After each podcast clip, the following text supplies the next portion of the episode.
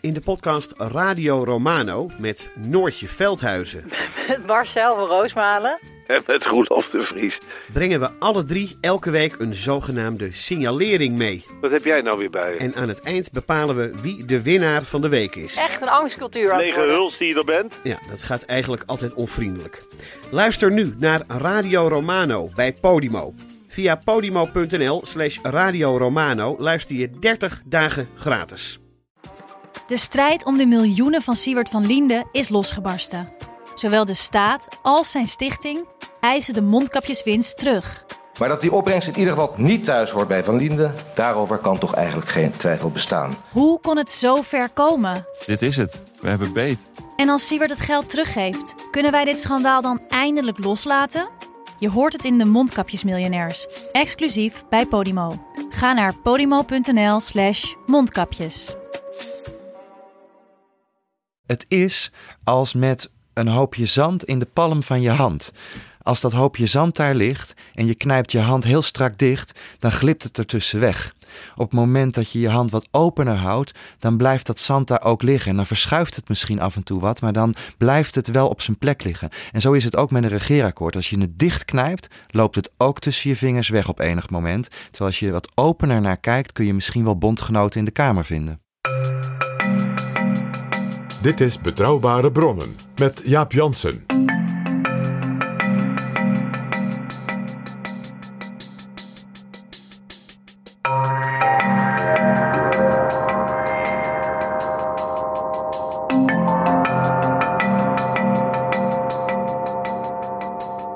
Hallo, welkom in Betrouwbare Bronnen, aflevering 25.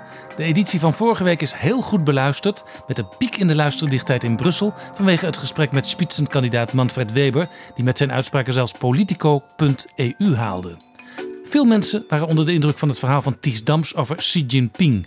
Over een week of twee ga ik opnieuw aandacht besteden aan de opkomst van China in de geopolitiek. En in deze aflevering, zometeen al, een mooi historisch verhaal over de relatie tussen de Nederlandse politiek en China in de jaren 80. Want onze eigen PG heeft daar nog een rol in gespeeld als assistent, toen van minister van Onderwijs Wim Deetman. Dit is Betrouwbare Bronnen, een wekelijkse podcast met betrouwbare bronnen. Straks in deze 25e aflevering praat ik met Kim Putters, directeur van het Sociaal en Cultureel Planbureau, over smeulende kwesties in de samenleving. ChristenUnie-leider Gertjan Segers, de gast in Betrouwbare Bronnen, aflevering 21, doet bij elk nieuw beleidsvoorstel de Kim Puttersproef. Dan probeert hij de vraag te beantwoorden of dat beleid de kloof verkleint tussen de bevolkingsgroep die positief en optimistisch in het leven staat en de groep die het vaak veel somberder inziet. Ik neem met Putters een aantal onderwerpen door met precies die vraag. Kim Putters ziet in Nederland niet zo snel gele hesjes opkomen zoals in Frankrijk, maar In Nederland is een veel grotere groep, wat we de middengroepen noemen, die eh, eigenlijk vooral onzeker zijn. Niet zozeer boos, maar zich afvragen: ehm, vind ik straks nog werk als ik ontslagen word bij de volgende crisis? Is mijn diploma nog wat waard? Eh, is mijn pensioen straks nog wat waard? Dat is dus nog niet meteen die boosheid, maar wel de vraag: doet de politiek iets voor mij? En dit is de groep die ook in de, in de, bij de verkiezingen in de stemhokjes het verschil maakt. Dat is, even voor het beeld, zijn dat mensen die ongeveer een modaal inkomen Ja, dat zijn heel veel mensen die eh, inderdaad middelbaar opleiding, eh, en daar is vaak een middelbaar inkomen aan gekoppeld, twee verdieners, hypotheekschuld die afgelost moet worden. Dus ook de huizenprijzen hebben heel veel, heel veel invloed op wat je wel en niet kunt besteden. Eh, de kinderen moet je naar school of naar de kinderopvang brengen en je ouders die worden wat gebrekkiger en dan moet je mantelzorg verlenen. Dus dat zijn mensen die alle ballen tegelijkertijd in de lucht moeten houden en zich afvragen of dat nog blijft lukken. Eh, en eigenlijk van de politiek wel een antwoord verlangen eh, richting de toekomst. Van nou, hoe zit het met dat pensioen? Hoe zit het met kansen op werk? En ja, ik denk dat dat een terechte vraag is. En ik heb het dus eigenlijk vertaald met, nou deze mensen hebben nog niet de gele hesjes aan. Maar ze hangen misschien wel op de kapstok. En ze twijfelen of ze het gele hesje aantrekken of straks toch nog weer opnieuw op de politicus gaan stemmen die misschien nou, het toch wel een keertje gaat doen. een waarschuwing aan de politiek. Er is ook goed nieuws. Heel veel jonge mensen ehm, zijn ontzettend politiek geëngageerd. Er is echt een generatie aan het opstaan, of al deels opgestaan, die eigenlijk was is van nou, wat je toch wel een periode van technocratische politiek zou kunnen noemen. Een beetje het runnen van de BV Nederland. En daar hebben we allemaal heel veel regels voor bedacht, maar die iets willen bereiken. Dat is een goed teken. Dat is een heel goed teken. Dus ik merk inderdaad ook bij mij in de collegezaal, ehm, maar ik merk het dus ook bij de scholieren, uh, wat je verder ook van het spijbelen vindt. Maar het zijn allemaal jonge mensen die zich druk maken om grote vragen in de samenleving. Politici die daar woord en geluid aan geven, die zullen dus uh, ja, ook draagvlak vinden, een voedingsbodem vinden bij jonge mensen. En die hernieuwde politieke belangstelling gaan we misschien zelfs zien bij de Europese verkiezingen op 23 mei, zegt Kim Putters. Mijn voorspelling maar dat, ja, ik weet natuurlijk niet of ik waar heb, want, want ik, ik heb geen glazen bol. Zou wel zijn dat het de opkomst wel eens hoger zou kunnen zijn moet even terugdenken. Uh, in de afgelopen vijf jaar, dus na de vorige verkiezingen, hebben we een vluchtelingencrisis gehad. We zijn hersteld van een economische crisis, maar lang niet iedereen. Er zijn overal verkiezingen geweest die tot hele ingewikkelde discussies over integratie hebben geleid. We hebben de Brexit gehad. Nou, zo kan ik nog even doorgaan. Er is wel heel veel gebeurd waar heel veel mensen zich bezorgd, boos of wat dan ook over maken. Dat zou er wel eens toe kunnen leiden dat bij deze Europese verkiezingen mensen wel een stem uit gaan brengen. Omdat mensen ook wel zien dat bijvoorbeeld het vluchtelingenvraagstuk alleen maar met elkaar in Europa opgelost kan worden, om maar iets te noemen. Straks veel meer interessante observaties van Kim Putters, directeur van het Sociaal en Cultureel Planbureau.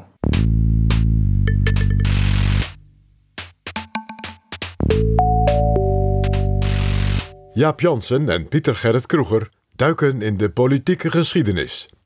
Welkom PG. Dag Jaap. Vorige week hadden we in Betrouwbare Bronnen te gast Ties Dams. Met hem sprak ik over de geschiedenis, eigenlijk de biografie van Xi Jinping, de grote Chinese leider. En jij werd onmiddellijk op een idee gebracht, PG. Ja, uh, dat boek is natuurlijk niet voor niks zo heel goed gerecenseerd. Uh, want daar zit heel veel in. En ik werd eigenlijk onmiddellijk teruggebracht naar uh, heel persoonlijke herinneringen van uh, ja, mijn eigen uh, bezoek in wat toen nog Peking heette. En uh, de ervaringen met het Chinese regime halverwege de jaren tachtig. Ik hoorde over Ties Dams ook Peking en Beijing door elkaar gebruiken. Dat is natuurlijk ook gewoon welke uitspraak je kiest. Ja, we hebben het nu tegenwoordig in Nederland toch eigenlijk altijd wel over Beijing. Ja, zoals het ook de hele Engelstalige wereld dat doet. Ja.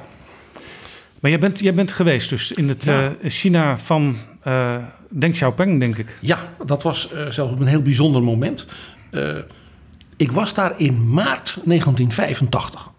En dat had te maken met het feit dat Nederland gestraft werd. Door gestraft? China. Jazeker. het kabinet van acht had natuurlijk hele zware economische tijden. Grote werkloosheid, tekorten.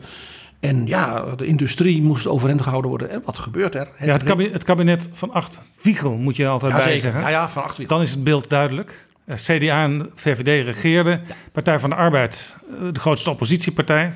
En het ging heel slecht met de economie. Uh, ook als gevolg van uh, de eerste grote oliecrisis. En tijdens dat kabinet kwam de tweede grote oliecrisis. Toen werd ook een bezuinigingsprogramma opgetuigd. Dat heette Bestek 81. Dat was dus gericht op 1981.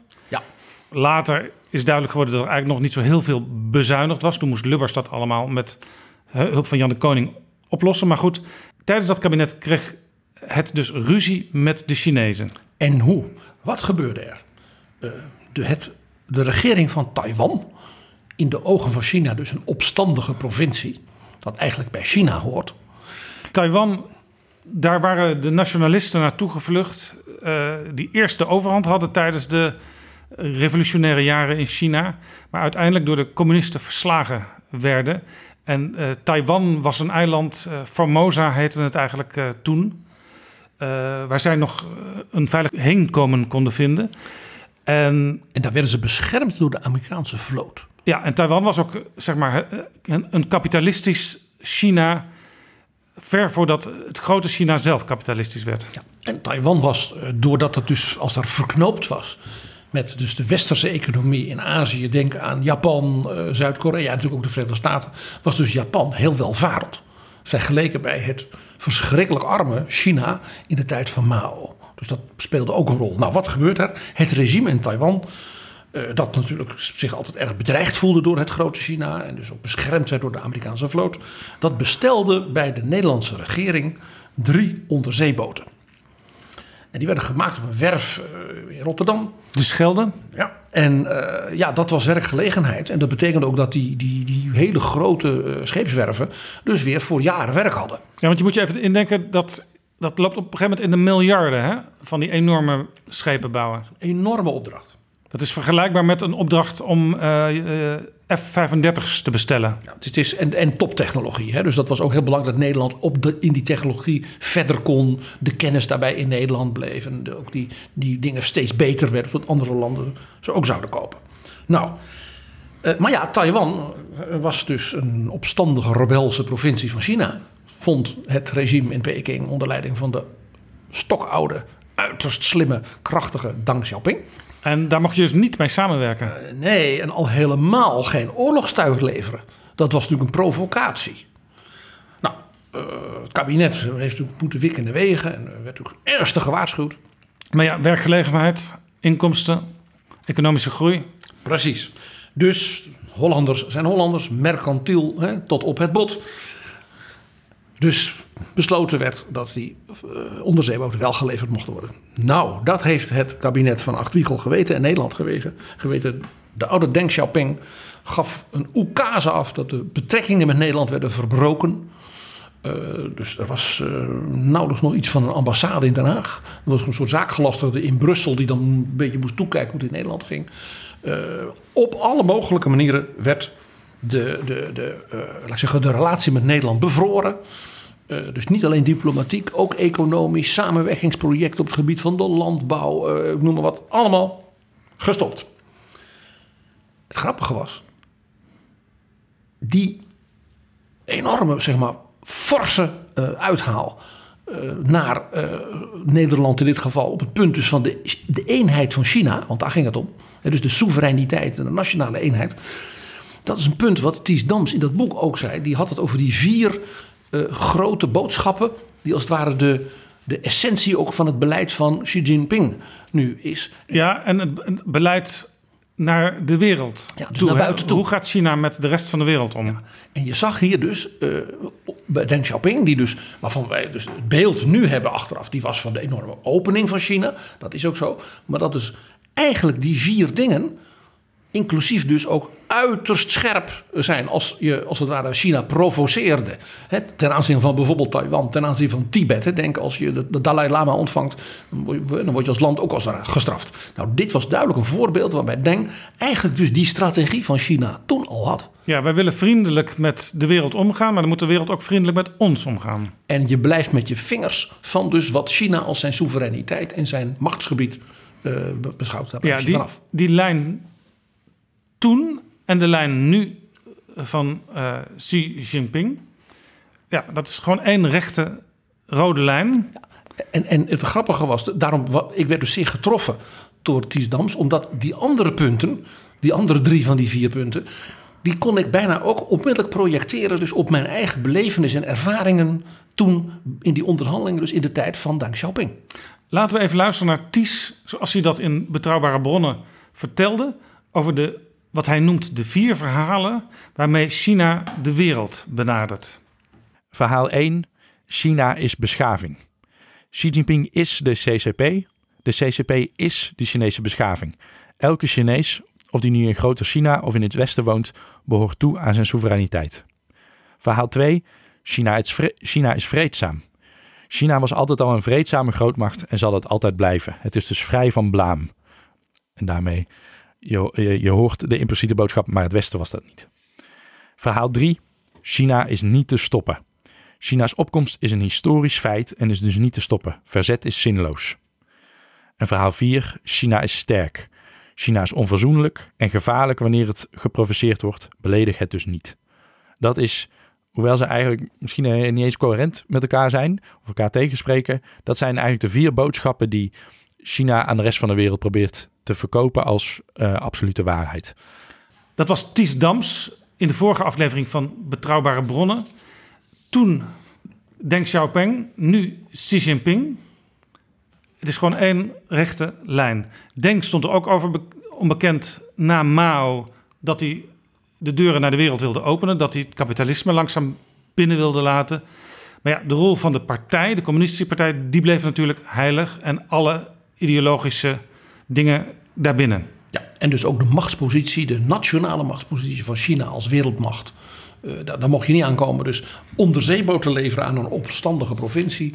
Dan een land dat dat deed, wel willens en wetens, hè, want daar ging het om. Zo'n land zal dat weten ook. Dus Deng Xiaoping, de man van de opening, die sloot de China ineens bruut af voor Nederland. Op één terrein na. Op één terrein liet hij heel steels zeg maar onder de radar de lijntjes tussen Nederland en China gewoon doorgaan. Op één terrein en dat was? dat was het op het terrein van onderwijs, R&D, wetenschap, onderzoek en dergelijke. Om natuurlijk toch nieuwe informatie, nieuwe inzichten binnen te kunnen krijgen, lijkt mij. Maar ja, dat konden ze in andere landen natuurlijk ook doen. Dat had te maken met een beetje zeg maar, de levensgeschiedenis van Deng Xiaoping zelf. Deng Xiaoping was een van een heel groepje zeer intelligente jonge Chinese scholieren. die zeg maar vlak na de Eerste Wereldoorlog. toen dus door die studentenopstand China een republiek, een soort westerse republiek was geworden. naar het buitenland mocht om te studeren.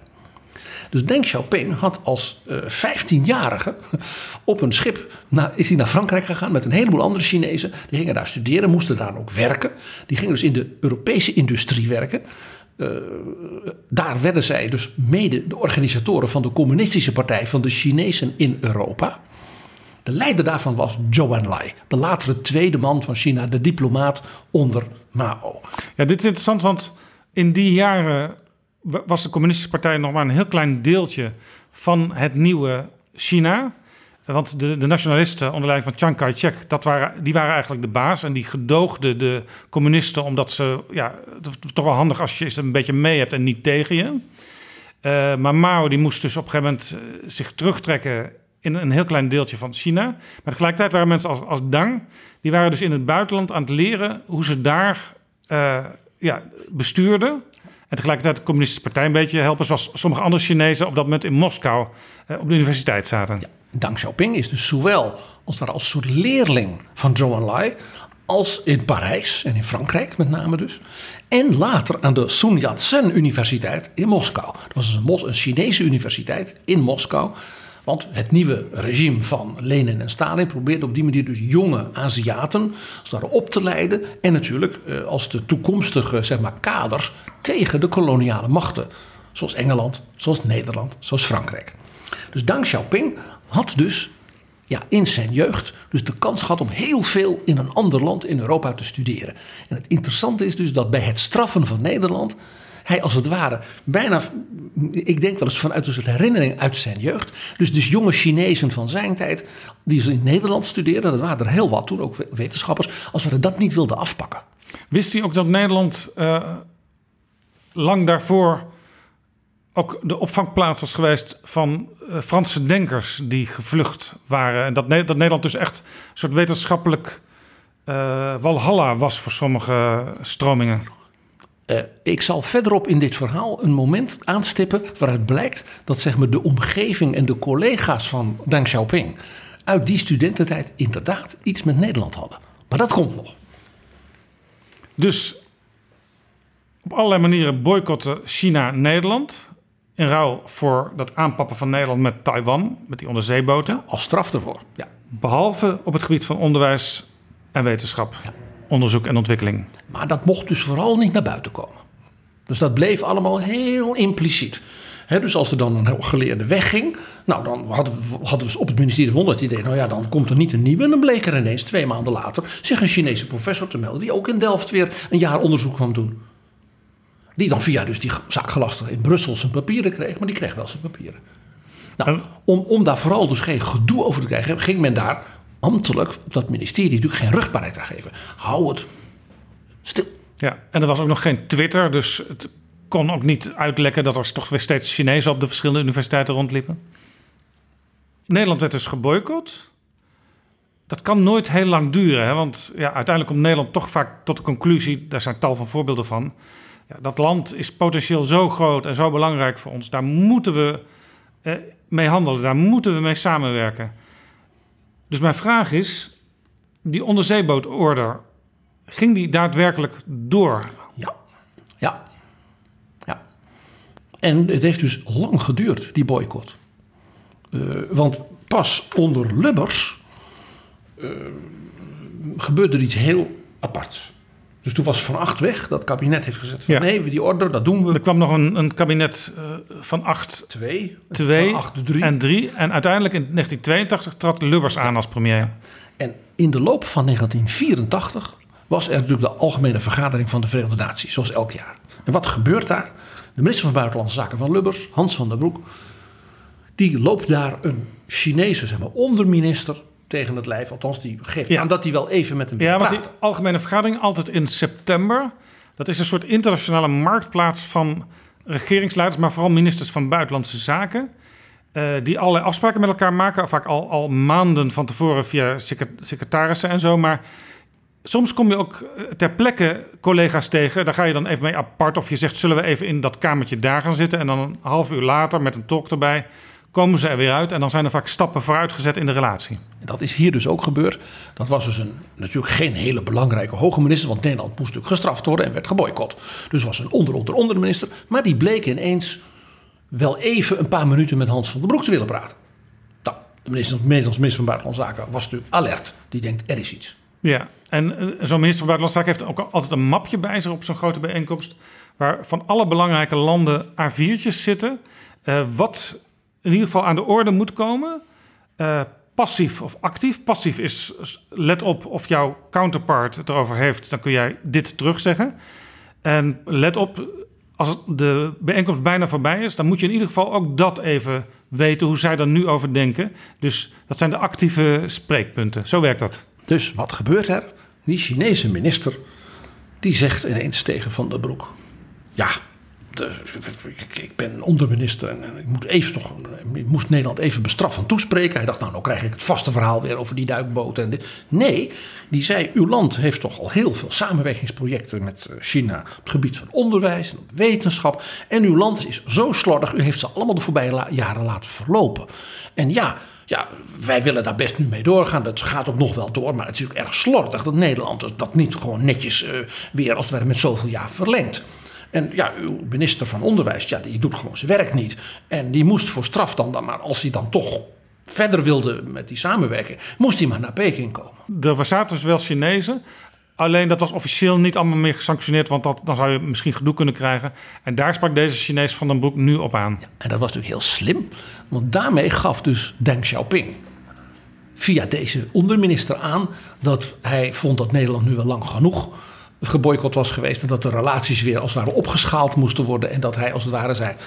Nou, eh, jullie zullen wel zo verstandig zijn om nooit meer zo dom te zijn om hele gevaarlijke spullen aan bijvoorbeeld Taiwan te leveren. En nu moeten we weer, in het kader ook van die opening van China, weer met elkaar om de tafel gaan zitten. En daar gebruikte hij dus die nooit echt afgebroken samenwerking op het gebied van onderwijs mee.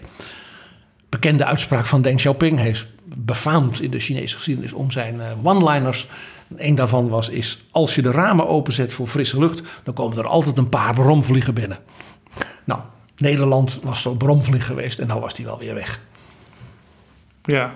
Nou, je begrijpt, Hans van den Broek, de minister, die had onmiddellijk ja, alert van dit is een heel interessant signaal. Dus die heeft vanuit New York met Lubbers gebeld, de premier, en met Wim Deetman, de minister van Onderwijs. En het antwoord was natuurlijk dit niet nu ambtelijk laten versloffen. Dit is een signaal en daar moet je dus snel op reageren. Ja, chefzag zou ik tegenwoordig zeggen. En, Absoluut. eh, Lubbers stuurde eh Deetman toen ook al heel snel naar China. Ja, we hebben dus de- China-expert van het ministerie van Onderwijs. Ging dus haar con- contacten natuurlijk. eh, en die kregen ineens allemaal uitnodigingen. Dus Deetman had binnen een week of vijf, zes na dat signaal... van drie ministers van onderwijs, van wetenschap, van innovatie... de staatscommissie voor wetenschap en technologie was iets heel nieuws. Was door Deng zelf opgericht om als het ware de top van de Chinese technologie... als het ware ja, bij het Westen laten aanhaken. Nou, die nodigde ook uit de Academie van Wetenschappen...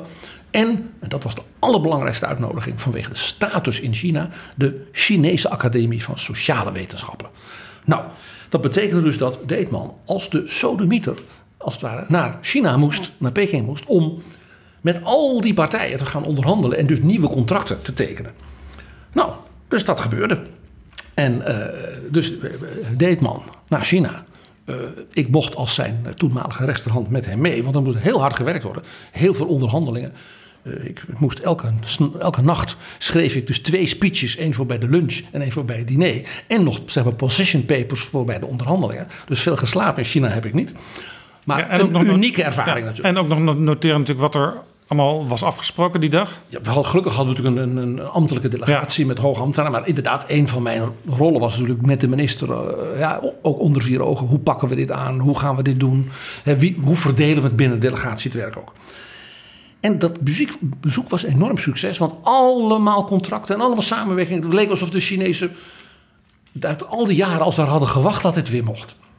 En het geheim daarvan was een duo van bejaarde heren, zeer krachtdadig, leiderstypes. En alle twee, nou nog geen 1,60 meter lang, namelijk de oude Deng Xiaoping, de grote leider van China.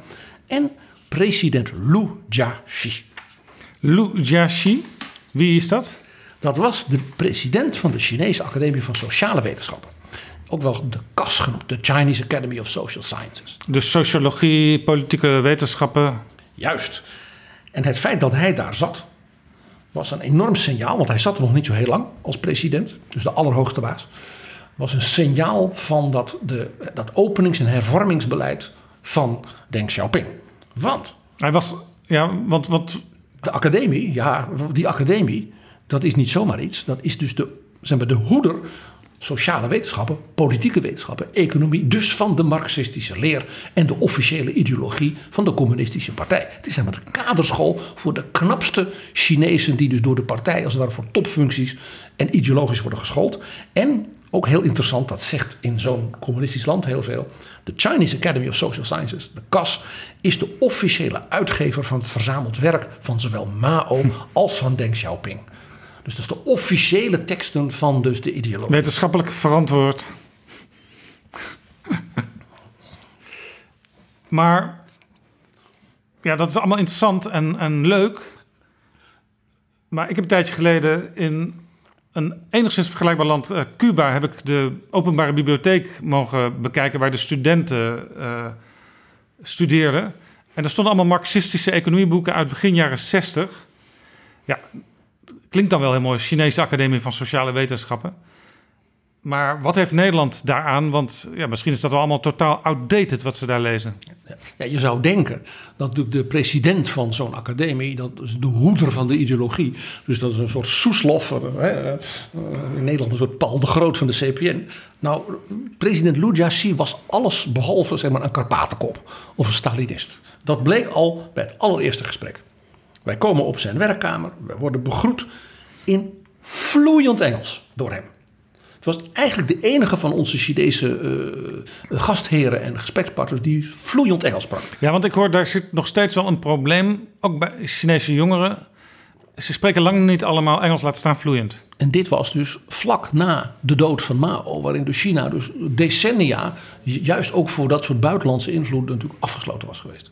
Dus dat was heel opmerkelijk dat deze man van in de 70 zo goed Engels sprak. Eigenlijk had je geen tolk nodig op dat moment. Nee, dat was ook meteen te merken, want hij ging onmiddellijk het gesprek aan en hij schokte eigenlijk in dat eerste gesprek niet alleen ons, maar vooral ook onze Chinese begeleiders. Die natuurlijk hem, ja, die natuurlijk allemaal daar zaten en allemaal knikten, want hij was natuurlijk. één ding was duidelijk: dat alles wat wij meemaakten, dat deze man, uh, dat behoorde tot de absolute top van China-politiek klein, hoe klein hij ook was, het was top. Die medewerkers waren waarschijnlijk zelf ook wel benieuwd wat daar besproken zou gaan worden. Ja, en hij begon dus met een verhaal die zei: ja, wij moeten zo snel mogelijk met Nederland al die samenwerkingen ja, heropenen, uitbreiden, verdubbelen. Uh, er moeten ook nieuwe terreinen bij, dit en dit. Want uh, China, uh, wij, hebben, wij leven in een rampzalige tijd. En hij zei dat is allemaal vanwege de catastrophic cultural revolution. En hij zei dus openlijk, wat dus ons was gezegd vooraf niet over beginnen. Don't mention the war. Hij zei het eerste gesprek, dat was een catastrofe, de culturele revolutie van Mao. En heeft ons land, nou ja, jaren en jaren, misschien wel tientallen jaren teruggeworpen. Hij zei omdat dus de hele generatie scholieren en studenten van toen nauwelijks naar school is geweest. Ties vertelde daar vorige week over, Ties Dams. Het onderwijs werd op een gegeven moment zelfs min of meer afgeschaft. Uh, want de jongeren die moesten naar het platteland. Die moesten leren hoe je daar kon werken. Uh, want het was natuurlijk ook een, een boeren, arbeiders- en soldatenrepubliek. Je moest leren van het zuivere proletarisch bewustzijn van hè, en de Mao-aanhang onder de eenvoudige boeren en de arbeiders en de soldaten. Ja, en niet, niet dat elitaire kartelgedoe van de universiteit. En het westerse denken en westerse filosofie, dat is allemaal heel verkeerd. Dat betekent dus dat die scholieren en studenten allemaal niets hadden geleerd, zei president Lu. En dat dus de geleerden in China, dus of waren eh, verschrikkelijk vervolgd, heel veel uh, vermoord, of uh, ja, afgebeuld in strafkampen.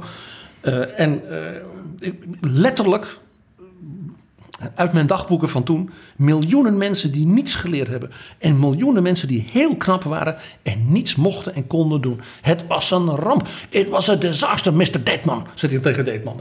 Mr. Deadman. En dat kwam er met een vuur uit. En wij dachten, daar mag je niet over praten. Maar deze man, dus de baas van de hele ideologie hè, van China, hè, van, van de academie, die zei dat dus gewoon heel openlijk. Hij, hij, begon er dus zelf over. Ja. En uit het verhaal van Ties Dams weten we dat bijna iedereen die later een rol speelde in dat land, in die partij, uh, had zelf ook ja, geleden onder die culturele revolutie persoonlijk. Was dat voor deze Lou ook het geval? Ja, ook dat, ook dat begon hij dus uitgebreid al in detail te vertellen. Nou, je begrijpt, wij waren niet alleen dat we op het puntje van onze stoel zaten, maar onze Chinese begeleiders, die, zag, die zaten echt nou ja, bijna lijkbleek uh, naar de muur te staren. Want dit was dus zeer ongebruikelijk op dat moment.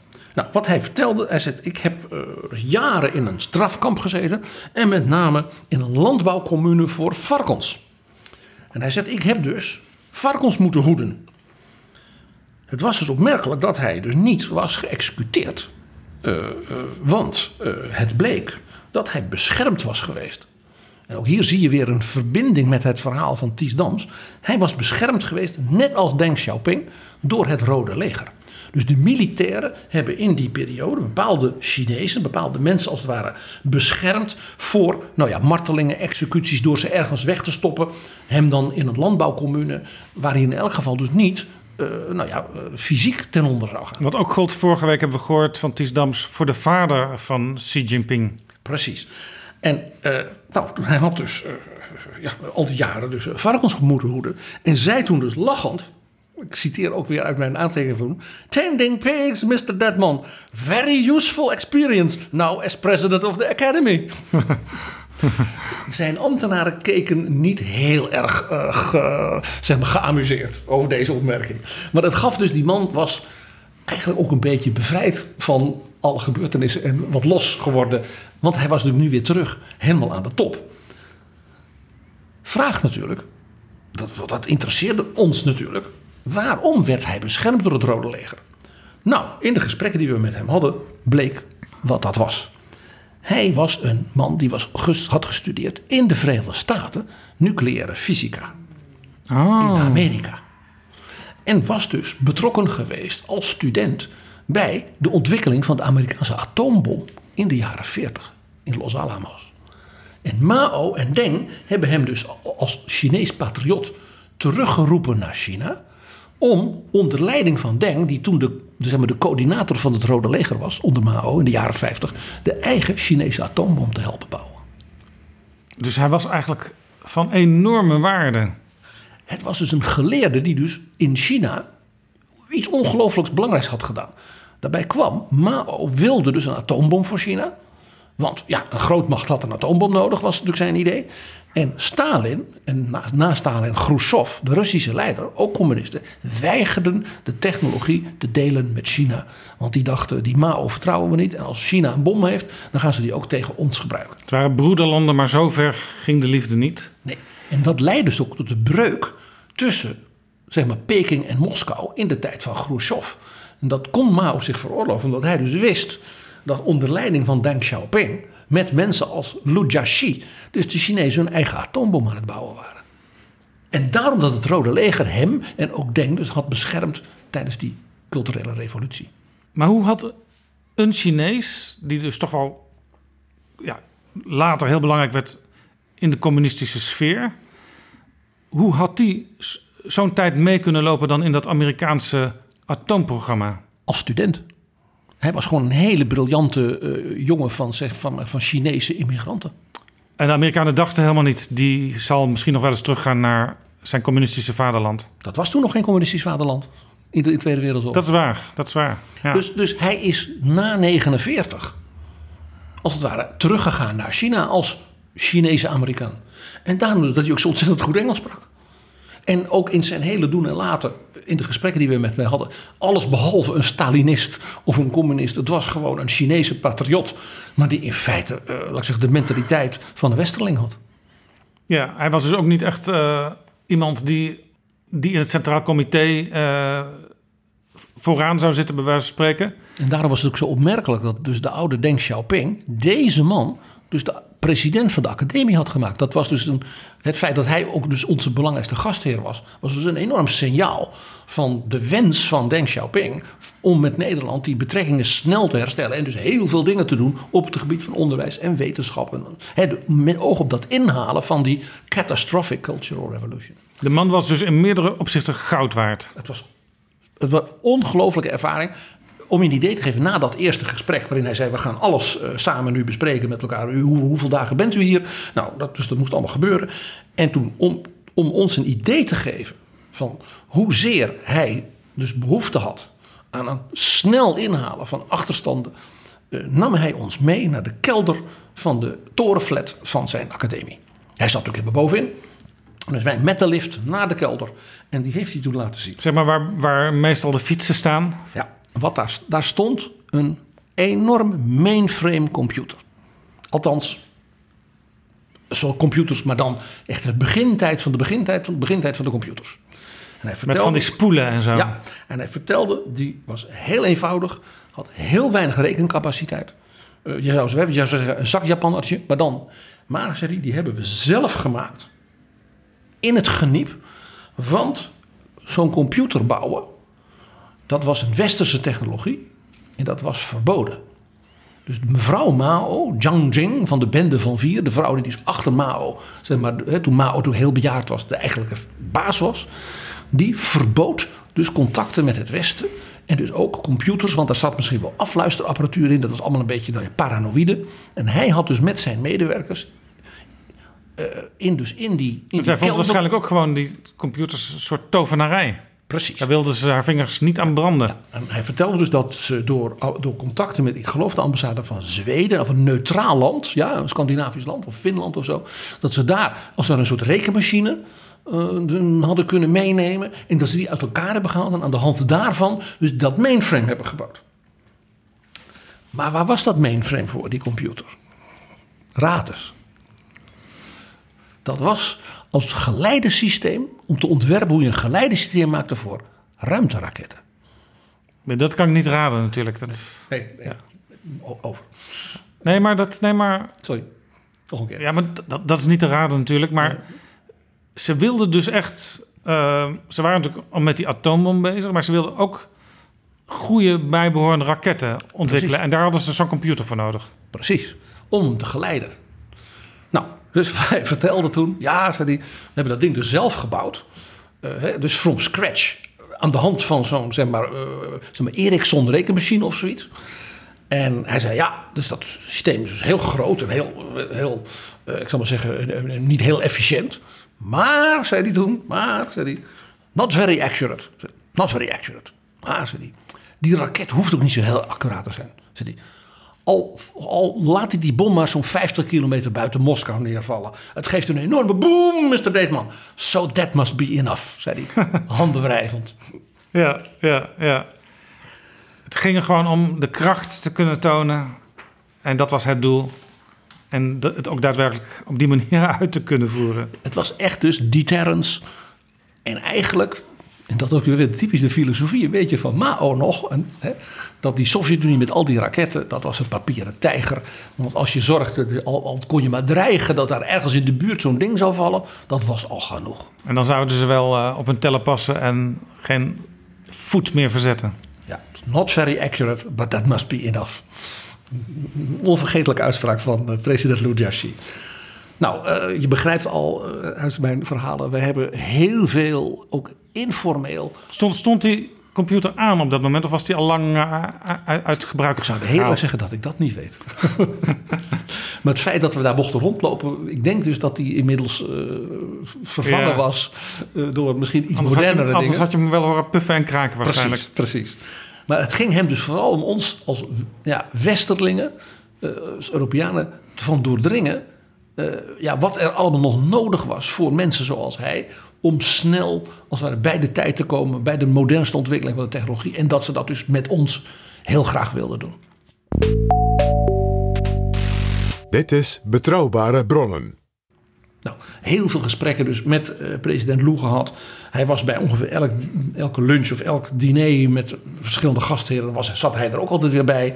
En vooral na afloop, uh, s'avonds, dan gingen we in een hoekje zitten. En dan uh, nog, nog thee natuurlijk in zo'n zo'n zo, zo, beker. En dan off the record. en hij had altijd weer nieuwe voorstellen. Kunnen we niet op dit terrein, kunnen we niet op dat terrein.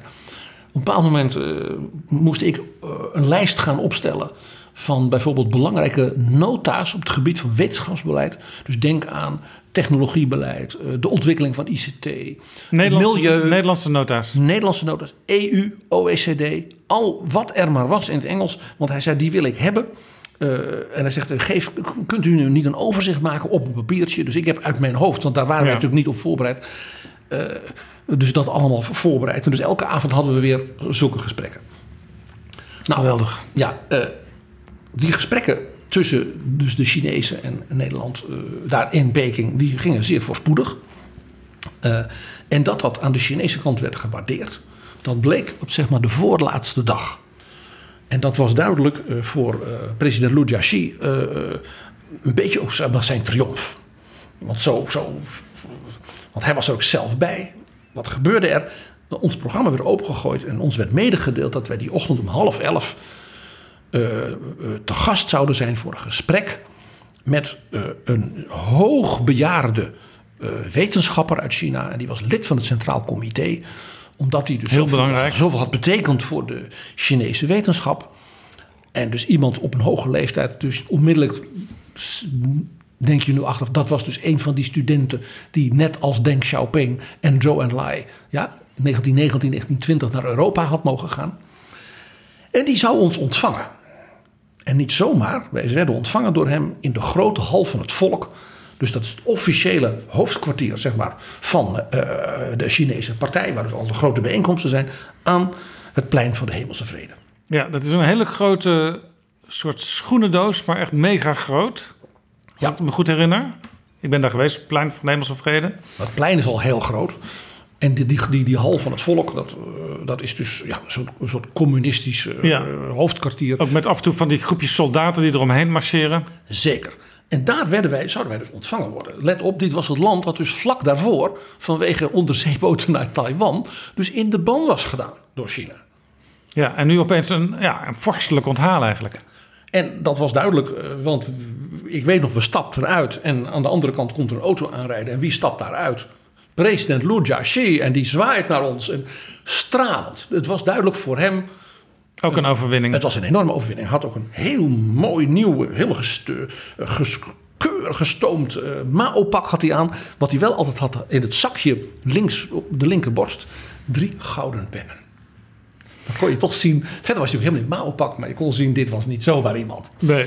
nee. Nou, uh, dus we hebben toen op die trappen uh, ook nog met elkaar gepraat. En toen zeiden ja, dat was geweldig. En nou, toen vertelde hij dus dat de man die ons zou ontvangen... die kent hij natuurlijk al heel lang...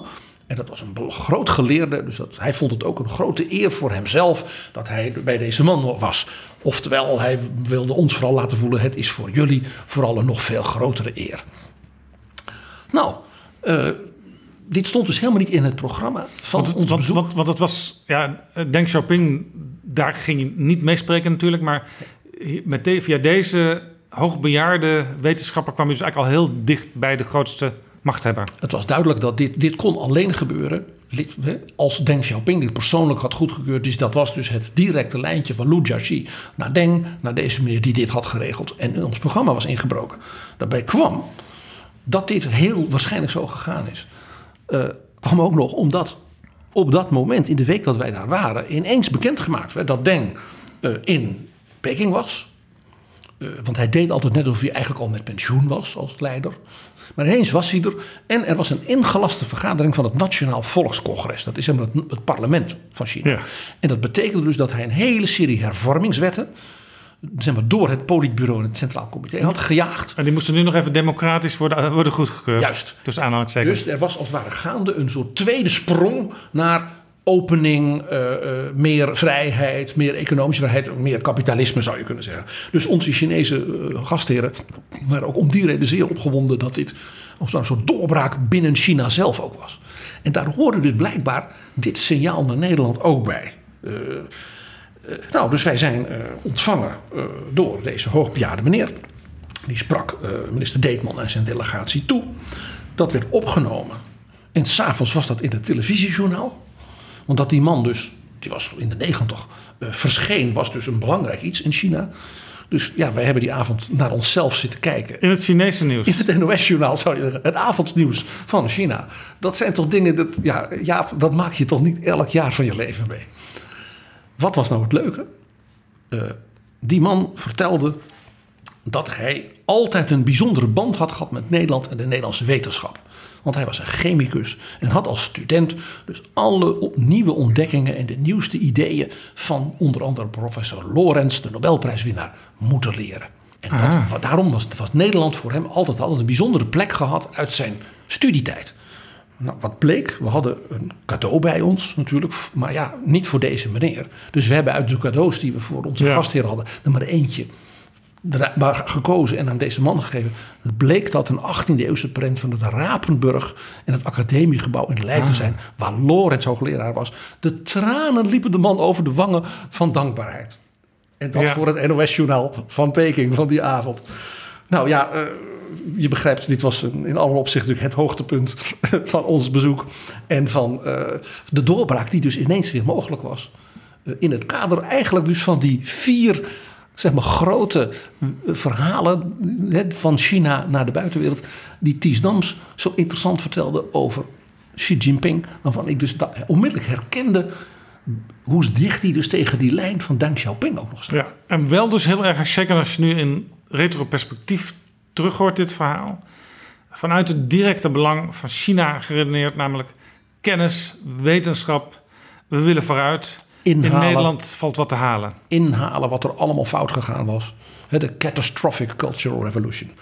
Nou, president Lou had hiermee natuurlijk een enorme support van het allerhoogste niveau hiervoor. Hij heeft zich dus ter plekke uh, bij ons laatste gesprek uh, ons uh, licht overvallen met de mededeling dat hij over twee, drie maanden in Helsinki was voor een grote wetenschapsconferentie.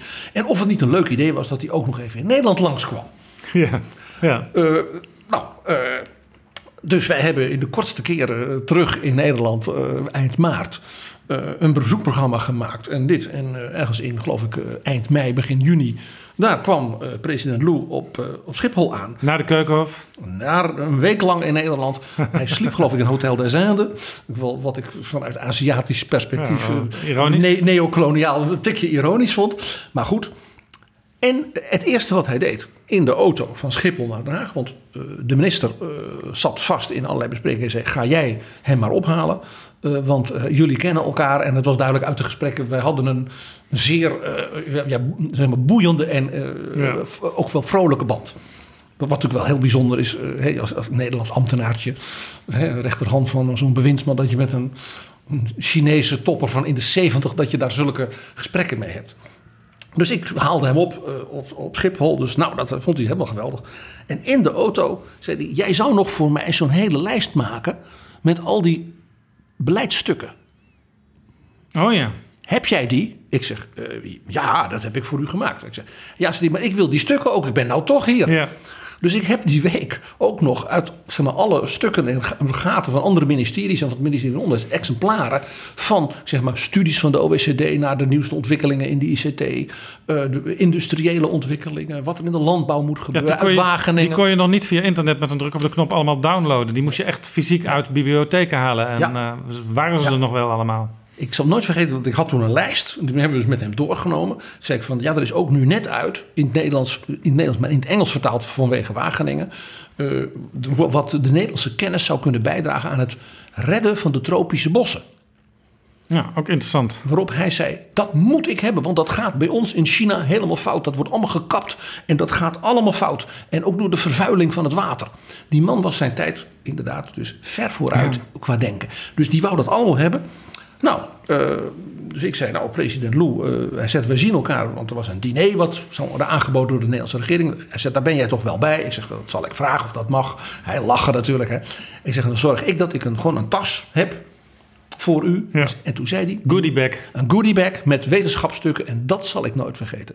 Hij zei, die moet u mij persoonlijk geven. Niet aan iemand van de ambassade, want dat stoppen ze weg. Ik wil dat zelf hebben, want ik wil daar zelf voor mijn eigen beleid in China... Dus als daar een memo, ik denk, hij wou daar een memorandum over schrijven... wat er allemaal nog moest gebeuren. En hij was dus bevreesd, grappig genoeg... dus voor de ambtenaren van de ambassade... die dat soort stukken, nou ja... Hij wilde dat zelf hebben. Dus ik heb hem moeten beloven dat we bij dat diner een moment zouden vinden dat ik hem dat persoonlijk zou als daar in de handen kon drukken en dat hij het dan ook meenam in zijn auto naar Hotel des Indes. Dus jij liep daar met een stapel, stapel stukken naar binnen? Eh, dat, waren dus, eh, dat was echt een complete tas.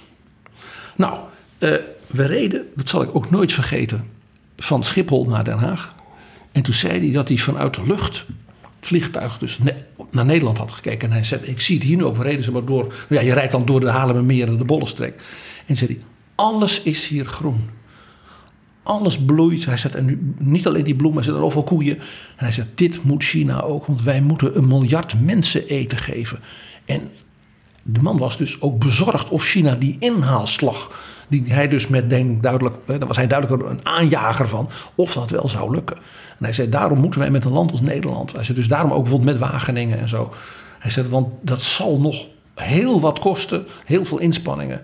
Eh, en de stabiliteit van het regime was natuurlijk ook een, punt. Hè. De Deng was natuurlijk een oude man. Eh, dus ja, die wist ook, hij wist ook niet of wat er daarna zou gebeuren.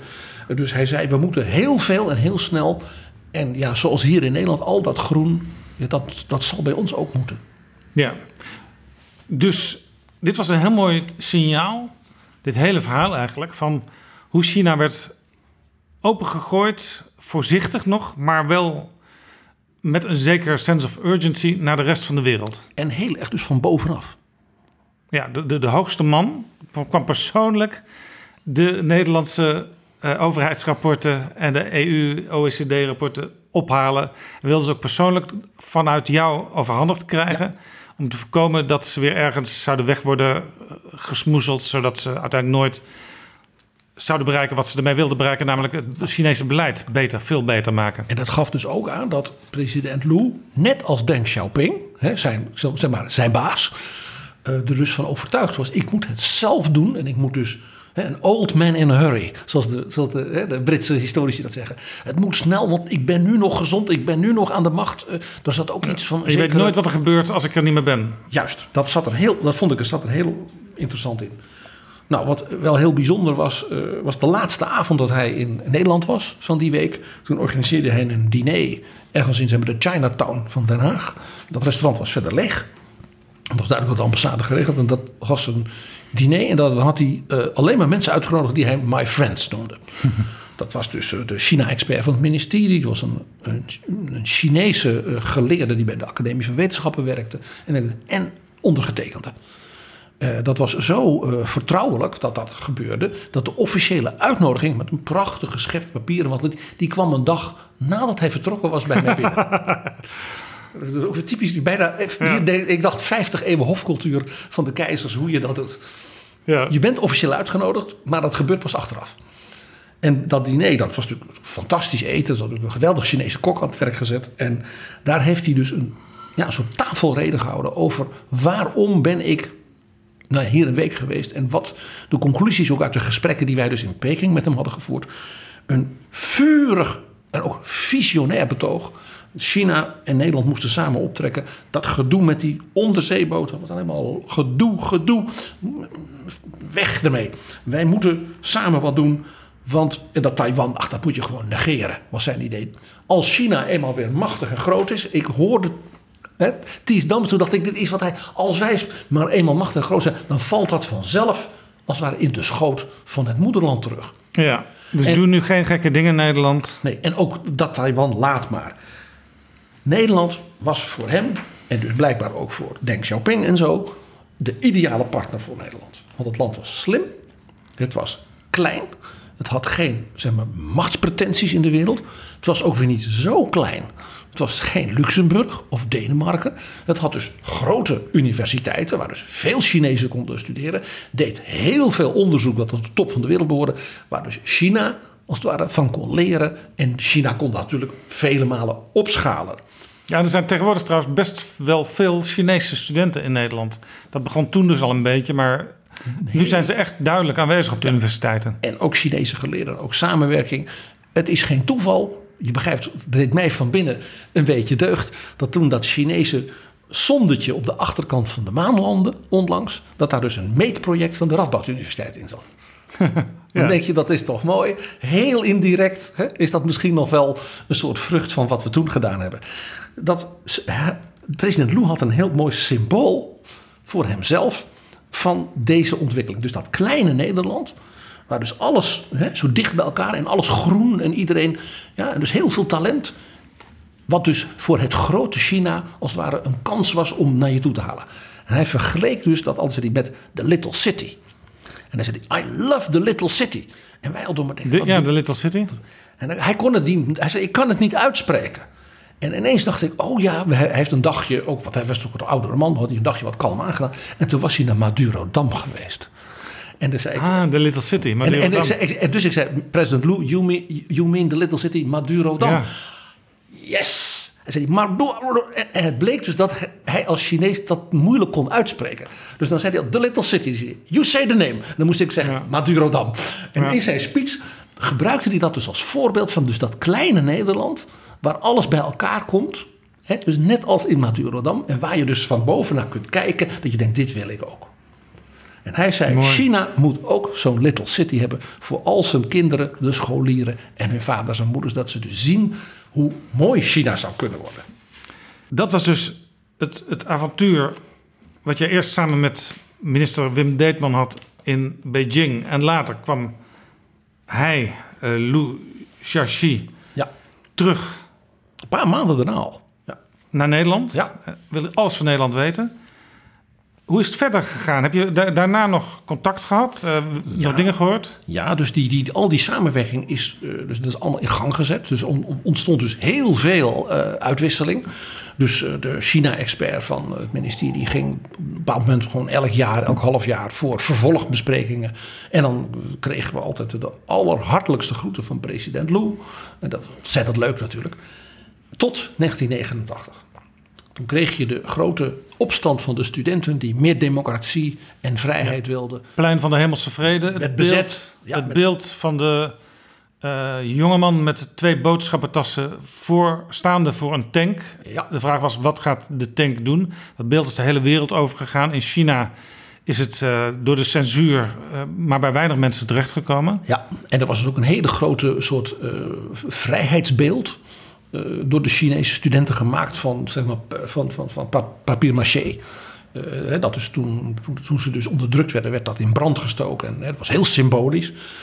President Lu Jiaxi van de Academie van Sociale Wetenschappen, dus de, de chef van de ideologie van de partij, sprak zich openlijk voor de studenten uit. Eigenlijk wat wij in het Westen hoopten dat zou gebeuren... dat de Chinese leiders zouden inzien... ja, je moet niet alleen het kapitalisme binnenlaten... maar je moet ook de vrije gedachte binnenlaten en koesteren. Lu Jiaxi zei, die jonge mensen die willen meer, die willen leren, die willen... Als je natuurlijk uit onze gesprekken, het kon niet verbazen. Nee, Dat, nee want dat, hij, dat, hij, dat, dat hem eigenlijk die, die drive van die jonge mensen hem eigenlijk aansprak. als je je land verder wil helpen... als je, als je uitvindingen wil doen... Ja, dan moet je ook vrij kunnen denken. Ja, dat was dus een tragisch moment in de bijzondere relatie die hij blijkbaar dus al uit de jaren 50 hè, rond die atoombom met Deng Xiaoping had. Want nu bleek toch dat Lu Jiaxi in zijn hart ja, een westerling was gebleven. Eh, om die- om met die Maoïstische taal, eh, bourgeois rea- reactionary, een running dog of capitalism. Dus wat heeft Deng Xiaoping gedaan? Die heeft natuurlijk ingeglaten grijpen, hè, bruut. Uh, daar zag je, hij bleef bij alle openheid en geniaal leiderschap, want dat moet je zeggen, een communistische tiran. Dat was hij ook. Ja. En hij... in, in zekere zin, soms moet zo'n leider dat dan, hoeveel macht hij ook heeft, doen om toch door zijn kameraden geaccepteerd te blijven als leider van die communistische partij. En Deng Xiaoping dacht natuurlijk, de enige die China dus kan vooruitbrengen ben ik. Hij was toen, toen zelf uh, nou ja, bijna 90. Uh, en heeft dus gedacht, als ik nu ingrijp, dan kan ik daarna mijn eigen lijn weer doorzetten. Hij heeft dus toen ook een grote zuivering in de top van de partij doorgevoerd. En ja, waarbij de mensen die natuurlijk achter de studenten hadden gestaan, natuurlijk ernstig werden gestraft. Niet Lu Jiaxi. Je zag dus dat er tussen deze twee een band was. En ook blijkbaar groot respect nog altijd van Deng Xiaoping voor Lu Jiaxi. Maar, hij heeft, maar, heeft... maar hij kon er niet aanblijven als uh, hoofd van de academie nee. van wetenschappen, van, van, de, van de sociale wetenschappen? Nee, dat was natuurlijk ondenkbaar. Dus wat gebeurde er? Uh, Deng heeft toen laten verkondigen dat Lu Jiaxi vanwege zijn gezondheid en zijn leeftijd uh, besloten had terug te treden. Dus hij werd dus niet uh, onder huisarrest gezet of in een strafkamp. Uh, blijkbaar was er toch nog een soort respect ook voor wat ze samen hadden gedaan. En misschien ook wel de, de, laat zeggen, de ellende die ze ook samen hadden meegemaakt in die culturele revolutie van Mao. En dat ze daarna hun land toch weer als het ware nou ja, erbovenop hadden willen brengen. En dat is het laatste ook wat ik over Lu Jiaxi heb gehoord. Ik weet dus niet of hij daarna is overleden of iets dergelijks. Maar het feit is dat hij niet zeg maar, gestraft werd, zoals anderen uh, in China, voor zijn steun aan de studenten, was natuurlijk wel een bijzonder moment. Dankjewel, PG, voor dit prachtige verhaal. Dit was Pieter Gerrit Kroeger. Dit is Betrouwbare Bronnen met Jaap Jansen.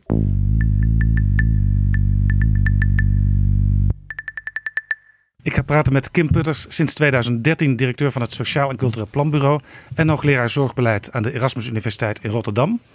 In de onlangs verschenen Volkskrantlijst van invloedrijkste Nederlanders stond hij op nummer 2, net achter Fijke Sijbesma van DSM en nog voor oud-minister Hans Weijers, Unileverbaas Paul Polman en Klaas Knot van de Nederlandse Bank.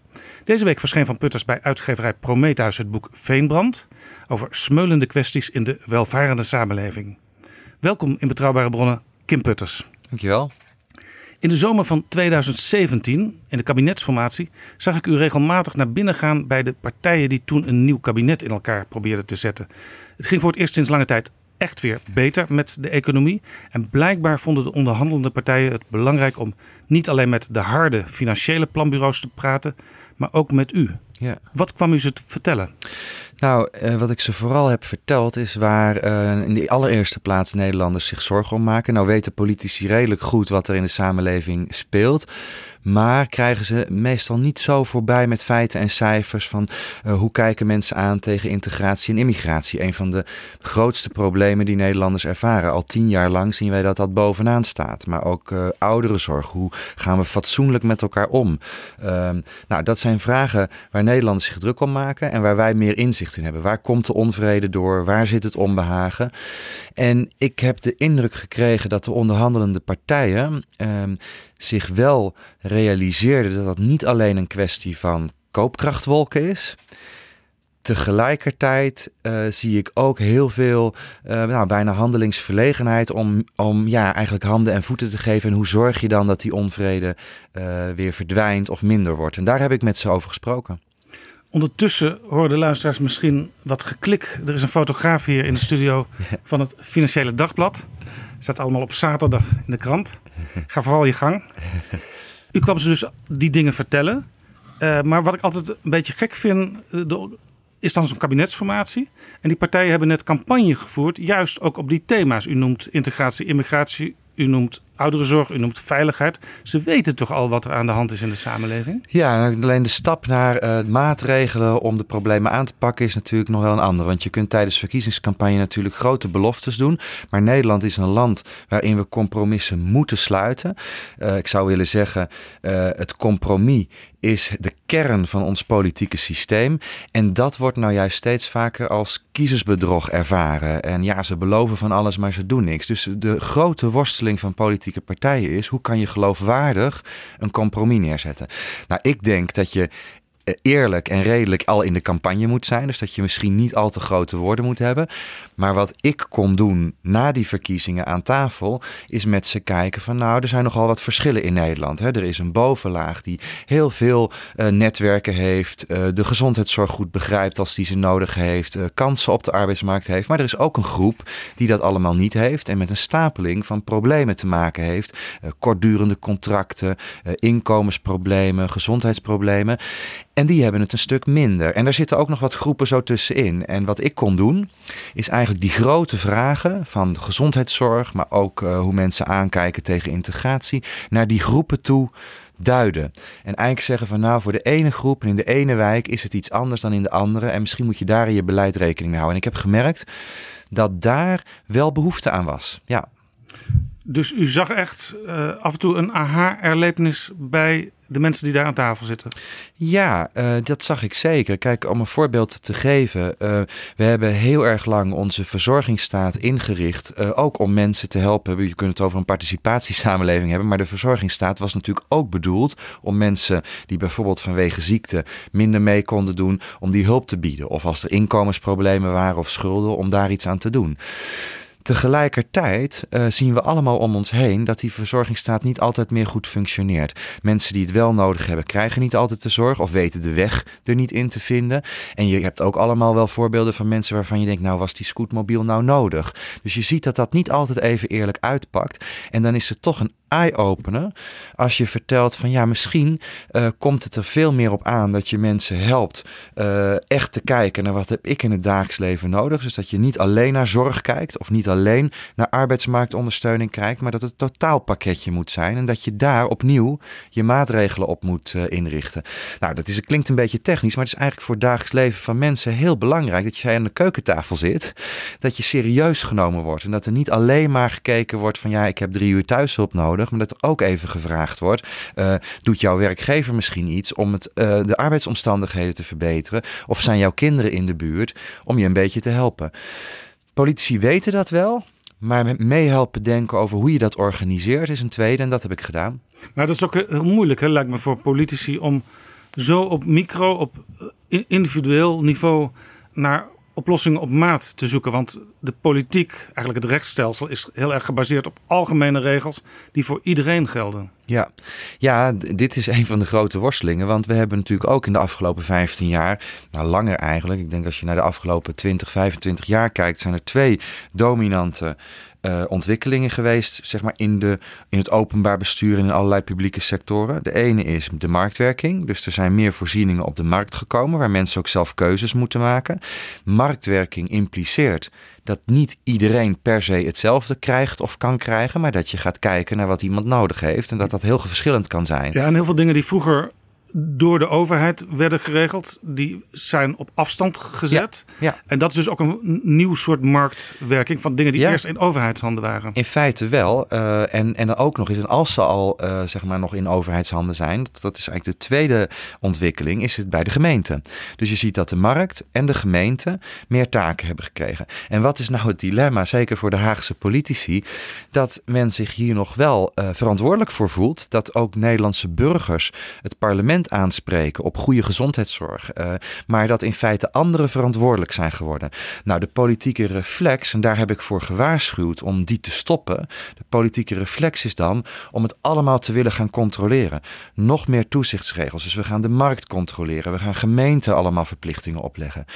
Mijn boodschap is: als je het niet uit handen wil geven, dan moet je het niet doen. Maar als je mensen, dus dat geldt ook voor, voor burgers die een initiatief willen beginnen met een woonzorgcoöperatie, uh, ik noem maar wat. Maar als je marktpartijen, burgers en bedrijven alsmaar meer verplichtingen oplegt, omdat je eigenlijk niet echt marktwerking wilt, om, of je eigenlijk niet echt wilt dat er verschillen tussen gemeenten ontstaan, ja, dan, dan zijn we de boel een beetje voor de gek aan het houden. Dus mijn boodschap was: doe het dan goed. Zorg dat gemeenten ook echt financieel en juridisch de mogelijkheden hebben om de zorg goed te organiseren. Mensen weten waar ze de informatie vandaan kunnen krijgen. Ja, en als je marktprikkels introduceert, ja, ik denk dat je daar heel voorzichtig mee moet zijn met publieke sectoren. Maar dan moet je ook zorgen dat mensen echt iets te zeggen hebben. En eh, je kan alleen maar iets kiezen op de markt als je weet waar je de informatie vandaan moet halen, waar goede zorg te krijgen is. En als je daar soms een beetje bij geholpen wordt. En daar valt nog een wereld te winnen. Er is door het vorige kabinet uh, Rutte 2 heel veel gedecentraliseerd in de zorg met name naar gemeentelijk niveau. Uh, zegt u nu eigenlijk dat die decentralisatie is op zich begrijpelijk, uh, maar de democratie is niet mee gedecentraliseerd? Niet voldoende? Ja, het is uh, de verantwoordelijkheden, uh, bevoegdheden, uh, die, zijn niet, die liggen niet altijd bij elkaar. Dus de Algemene Rekenkamer, Arno Visser, de president van de Algemene Rekenkamer, wijst daar eigenlijk ook al een aantal jaren heel ja, vaak Hij was op. onlangs ook te gast in mijn podcast. Nou, en hij zegt ook heel duidelijk van ja, gemeenten hebben wel verantwoordelijkheid voor goede zorg. Maar zij gaan niet over de middelen die daarvoor nodig zijn. Daar zijn ze nog steeds van afhankelijk voor het Rijk. Um, ze hebben ook niet alle juridische bevoegdheden om goed afspraken te kunnen maken met instellingen en burgers. Om mensen ook te houden aan afspraken, zodat die goede zorg er komt. Dus ze zitten nog op alle mogelijke manieren aan de touwtjes van Den Haag. Daar zijn wel stappen gezet, maar eigenlijk moet je een fundamentele keus maken. En die, die, die, er zijn maar twee smaken. Of je zegt als politiek, we willen uh, echt naar een Scandinavisch model dan is de volgende stap noodzakelijk. Namelijk dat er ook, ja, het klinkt misschien heel onaardig, belastinggebied bij hoort. Uh, of in ieder geval dat gemeenten zelf in staat zijn om de middelen ook te, te, daarvoor te genereren die nodig zijn. Ja, dit is ook wat uh, Arno Visser van de Rekenkamer zegt. Als je het echt goed wil doen, dan is eigenlijk een logische consequentie. Gemeentes moeten ook zelf meer belasting kunnen heffen. Want dan kunnen ze ook direct aangesproken ja. worden door de burgers en door de gemeenteraad. Precies, want daar, zit, het daar zit het democratisch gat ook. Dat je in alle gemeenteraden heb je, heb je enorm veel discussie en debat over de vraag of onze ouderen goede zorg krijgen. Wat daarvoor nodig is, wat we voor mantelzorgers moeten doen. Maar in die end uh, gaat die gemeenteraad nou maar beperkt over de middelen. Omdat ja, je moet het doen met het geld wat je uit Den Haag krijgt. Ja, daar zit echt wel een probleem en hij, uh, hij benoemt dat ook steeds. En ik denk dat hij daar een punt heeft. Kijk, de andere route is. Nou, misschien zijn er drie, maar dit is, dit is één. Dus dit is echt decentralisatie, à la Scandinavisch model. Waar je ook overigens grotere regio's hebt. Dus wat daar misschien wel bij hoort, is dat we ja, ook dat democratische wat regionaler moeten invullen. Want een kleine gemeente is ja, niet altijd in staat om dit allemaal goed te doen. Dus daar zit ook nog een bestuurlijk vraagstuk. Ja, er was ooit een plan om alle gemeenten in Nederland tenminste 100.000 inwoners ja, nou te ja, geven. Ja, dat was volgens mij van Plasterk.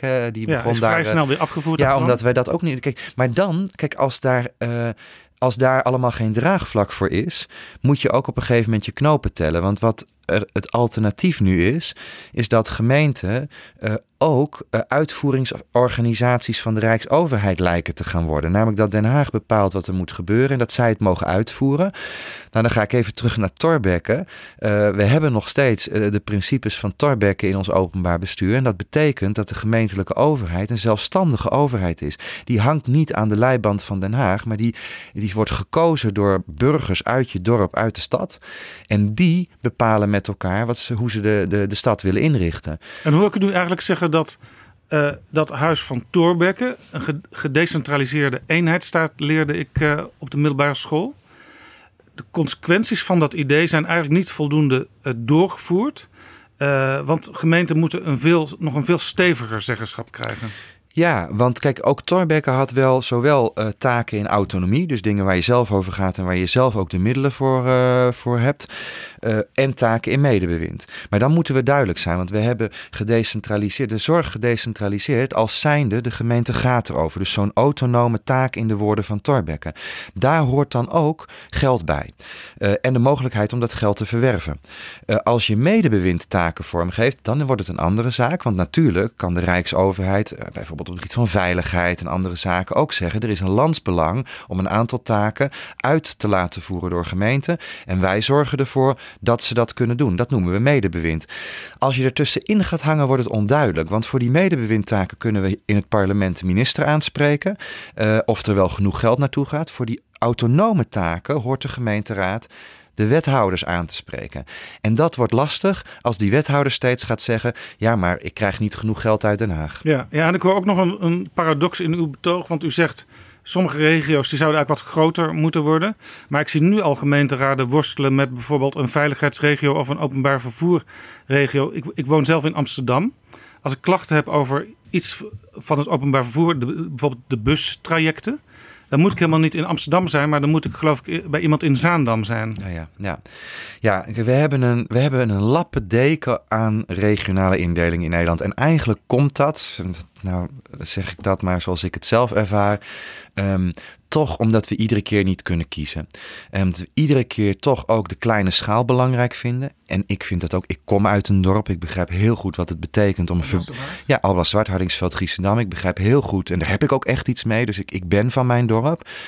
Maar waar we helemaal niets aan hebben, ik ook niet uh, in Hardingsveld Giesendam, is als de veiligheidsregio over het een gaat en daar zitten misschien twintig gemeenten in, dan hebben we een zorgregio, dat zijn acht gemeenten, alsof veiligheid en zorg niets met elkaar te maken hebben. Dan hebben we nog een onderwijsregio. Uh, het zou allemaal veel beter georganiseerd kunnen worden als we dat toch eens een keer naar kijken en zeggen van nou als we lokaal meer geregeld willen hebben, dan moeten we ook zorgen dat er iets meer samenhang in die regio's ontstaan. Ik vind dat zo gek niet. Het is geven en nemen. Je kunt niet aan de zijkant gaan staan en iedere keer mopperen op het feit dat al die voorzieningen niet goed georganiseerd zijn en je dan omdraaien en zeggen dat je dit allemaal niet wil. Ja, dat gaat natuurlijk niet samen en dan krijg je wat we nu hebben, een lappendeken aan, uh, aan indelingen en dat niemand meer begrijpt voor waar die moet zijn voor, voor wat. Ja, want toen Thorbecke uh, die gedecentraliseerde eenheidsstaat uh, bedacht, toen was het ook allemaal heel helder geregeld. Je had ook een enorme hoeveelheid eh, gemeenten, uh, drie, vier keer zoveel gemeenten als er nu zijn. Maar je wist, je hebt daar in een grote gemeente gemeentepolitie, in kleine gemeentes rijkspolitie, om er iets te noemen. Ja. En je wist ook wie je daarop aan kon spreken. En dat is nu dus veel waziger geworden allemaal. Ja, nou is de wereld natuurlijk ook wel echt veranderd. Dus ik uh, denk ook dat uh, de taken die de overheid op zijn bord heeft liggen... ook op het gebied van veiligheid, maar zorg, uh, de veranderende bevolking... de eisen die aan het onderwijs worden gesteld... Het is ook wel vrij ingewikkeld en het is niet zo raar dat ook het parlement daar iets van vindt en, en bijvoorbeeld gelijke kansen in het onderwijs wil bevorderen voor iedereen en dat, dan, dat dat in samenwerking met gemeenten moet. Dus dat de wereld van vandaag ook vraagt van overheidslagen om samen te werken. Misschien wel meer dan dat dat in die tijd was.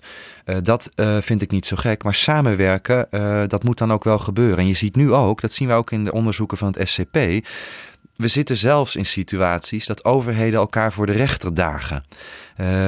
om, omdat het niet lukt om het samen te werken. Dat ja, is bezopen. Nou, het is uw woord. Maar eerlijk gezegd, daar zit ik als burger natuurlijk helemaal niet op te wachten. De overheid is er om met elkaar vraagstukken op te lossen. En niet om ze groter te maken en vervolgens naar de rechter te gaan. Dat is wel een beetje de wereld op zijn kop.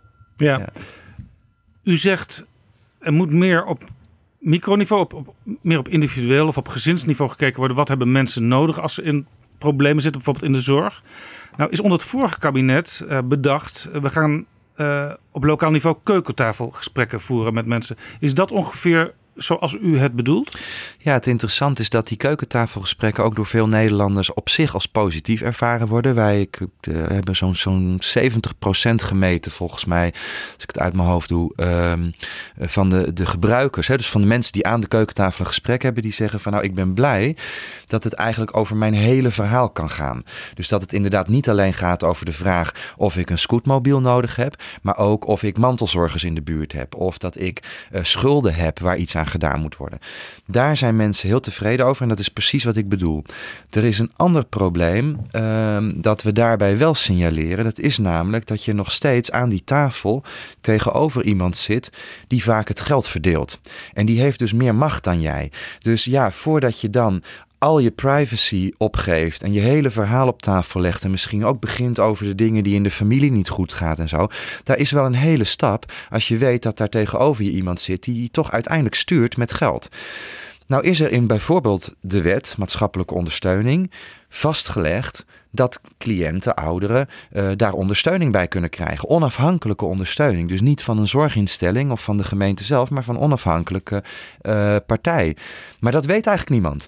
Dus wij hebben gemerkt dat hulpverleners niet weten dat dat kan. Uh, mensen weten het zelf niet. Er wordt ook eigenlijk niet over gecommuniceerd. Dus hier zou je echt iets aan kunnen doen om het nog beter te maken. Want mensen ervaren het wel positief, maar hebben soms iemand naast zich nodig om de goede vragen te stellen. Ja, nee, en zeker bij, bij oudere uh, mensen is het vaak al een heel gedoe sowieso om iemand over de vloer uh, te ja. krijgen met, met wie je allerlei dingen doorneemt. Ja. Laat staan dat je ook nog op zoek gaat naar alternatieve adviseurs. Ja, bij oudere mensen, maar het is ook nog wel breder. Kijk, als er echt, het ligt natuurlijk aan wat de aandoening is of wat het probleem is wat iemand heeft. Maar als je, als je echt even een combinatie van ellende overkomt, ik, ik noem maar wat het is. Er is net geconstateerd dat je een vorm van kanker hebt. Je had al een chronische aandoening, je kinderen wonen niet in de buurt en je zit ook nog met schulden dan zit er niet een heel stevig iemand waarschijnlijk aan tafel. Dat is iemand die heel veel ellende in zijn of haar leven heeft en niet per definitie de goede vragen stelt. Dan kom je thuis, en dat zullen we allemaal wel eens mee hebben gemaakt, denk je van, oh ja, dit had ik moeten vragen, want hoe zit het nou met die regeling? En mag ik daar een declaratie voor doen? Of, dus je hebt dan iemand nodig naast je. Het is heel menselijk. Iedereen die wel eens ouders of grootouders heeft gehad, die in één keer zoiets overkomt, weet hoe hulpeloos dat kan voelen. En dan moet jij ineens helpen. Maar als als je niemand hebt, is er niemand om te helpen. En dat is aan de keukentafel echt wel lastig. Toen u in die kabinetsformatie uh, een aantal keren op bezoek kwam, uh, daar zat op een gegeven moment ook aan tafel Gert-Jan Segers van de ChristenUnie. En die heeft het sindsdien over de Kim Putters-toets, ja. die op nieuw beleid moet worden toegepast. Wat is die toets? Ja, vooropgesteld dat dat inderdaad zijn term is, hè, want uh, zo heb ik hem natuurlijk niet genoemd. Maar ik, ik vond het wel in die zin mooi dat hij het zo noemde, dat overgekomen is. Dat ik gezegd heb, Um, je moet heel goed kijken hoe het beleid neerslaat in de samenleving. Ik zei daar net al, er zijn heel veel verschillende groepen. Groepen die meer mogelijkheden hebben om aan nieuw werk te komen of aan omscholing te doen of aan een stageplek te komen dan anderen. En je zult dus, als je uitvoerbaar beleid wil maken, zul je dus veel beter en gerichter moeten toetsen gaat dit werken? Want als je namelijk zeven maanden onderhandelt, en dat hebben deze uh, politici gedaan, dan snap ik heel goed dat je blij bent dat je er eindelijk uit bent en dat je een compromis uh, gevonden hebt. Maar als dat compromis onuitvoerbaar blijkt, dan heeft niemand er iets aan. En dat is de toets die ik eigenlijk steeds op tafel heb gelegd. Dus dat gaat over hele simpele dingen. Um, werkt het UWV nog goed genoeg? Of hebben we regels bedacht waardoor het daar spaak loopt? Uh, we hadden het net over het keukentafelgesprek. Ja, je kan daar wel alle verwachtingen van uh, uh, torenhoog maken. Maar als het zeg maar aan tafel niet werkt zoals je bedacht had, dan pakt het niet zo uit. Werkt het dus, UWV nog goed? Uh, nou, er gebeuren heel veel. Gelukkig worden er heel veel mensen via het UWV geholpen. Maar een van de grote problemen daar, en dat is precies wat mij betreft wat hij de Kim Putters toets noemt, noemt um, ook het UWV heeft soms moeite om in het dagelijks leven van mensen door te dringen en te bedenken wat al die regels betekenen. Tof Tissen in het bestuur van het UWV heeft dat ook zelf op belangrijke momenten in de krant gezegd. Wij moeten meer het verhaal van de mensen centraal stellen. Want als, als de regels centraal staan, dan, dan help je niet automatisch het probleem uit de weg. En dat is wel iets waar het UWV ook voor staat. Ja, ja UWV, dat zijn ook vaak in steden grote gebouwen met loketten. Uh, met grote zalen waar je naar een, een tafel met een nummer toe wordt geleid op een bepaald moment voor een gesprek. Websites die niet altijd op elkaar aangesloten zijn qua vraagstellingen en zo.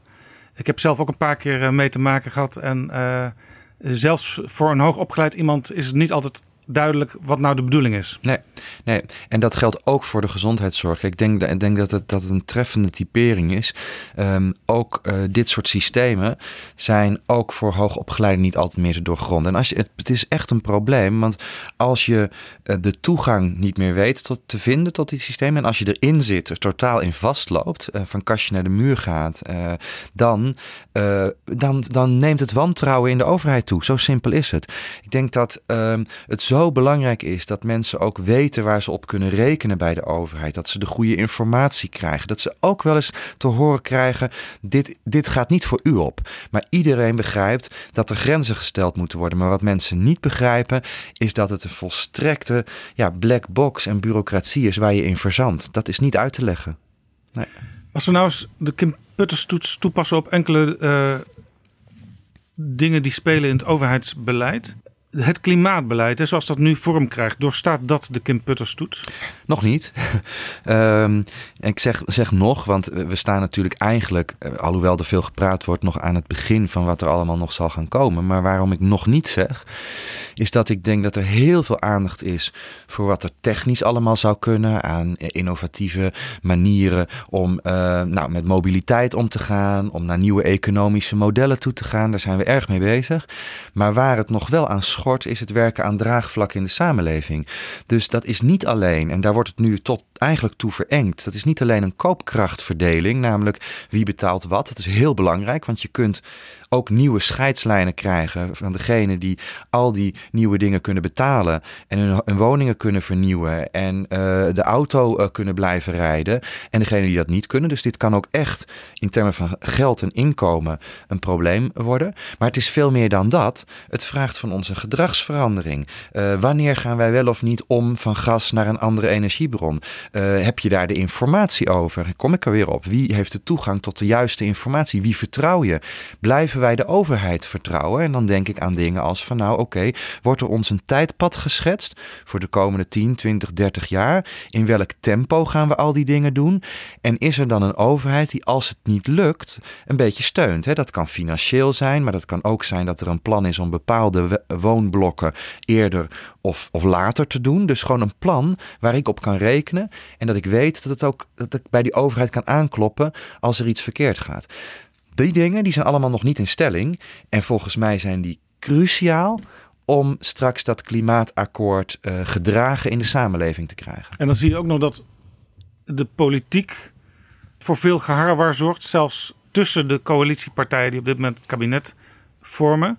Uh, zijn er heel verschillende visies en heb je soms ook het idee van ja, weten ze eigenlijk zelf wel uh, wat ze willen en weten ze van elkaar wel wat ze willen, terwijl ze toch ook soms samen met u eh, heel lang aan die tafel hebben gezeten in de kabinetsformatie. Ja. ja, en in dit geval natuurlijk ook met het Planbureau voor de Leefomgeving, omdat zij natuurlijk meer vanuit de ecologische en energieinvalshoek veel meer kennis hebben dan wij. wij. Ik heb steeds eigenlijk de sociale en maatschappelijke kant belicht. Ja, er is heel veel kennis. Um, ja, wat op dit moment van de politiek nodig is en verwacht mag worden, is dat er politiek daadkracht getoond wordt en keuzes gemaakt worden. En dat is lastig als je het niet met elkaar eens bent. Nou denk ik overigens um, dat er over heel veel onderwerpen uh, wel degelijk uh, overeenstemming is. En dat we allemaal, maar dat er bijvoorbeeld on oneenigheid is over het tempo. Hoe snel moet het gaan? Um, je kunt twisten over de cijfers en hoe snel je al die winst in uh, CO2-reductie bijvoorbeeld binnen haalt. Daar kan je het allemaal over mening verschillen hoe snel dat moet en zal gaan. Uh, maar als je maar een politieke mijlpaal stelt. Dus de, ja, de opgave, ja, uh, uh, wij, u en ik zitten niet in de regering of in het parlement. Dit is waar we ze voor gekozen hebben. Dus neem beslissingen die we de komende jaren kunnen uitdragen en, en gaan uitvoeren. Want waar we ook niet op zitten te wachten, is dat iedere vier jaar er een nieuw klimaatakkoord moet komen. Daar gaan we gek van worden. Dus oproep eigenlijk aan de politiek is: wees helder in je doelstellingen en in het tempo waarin.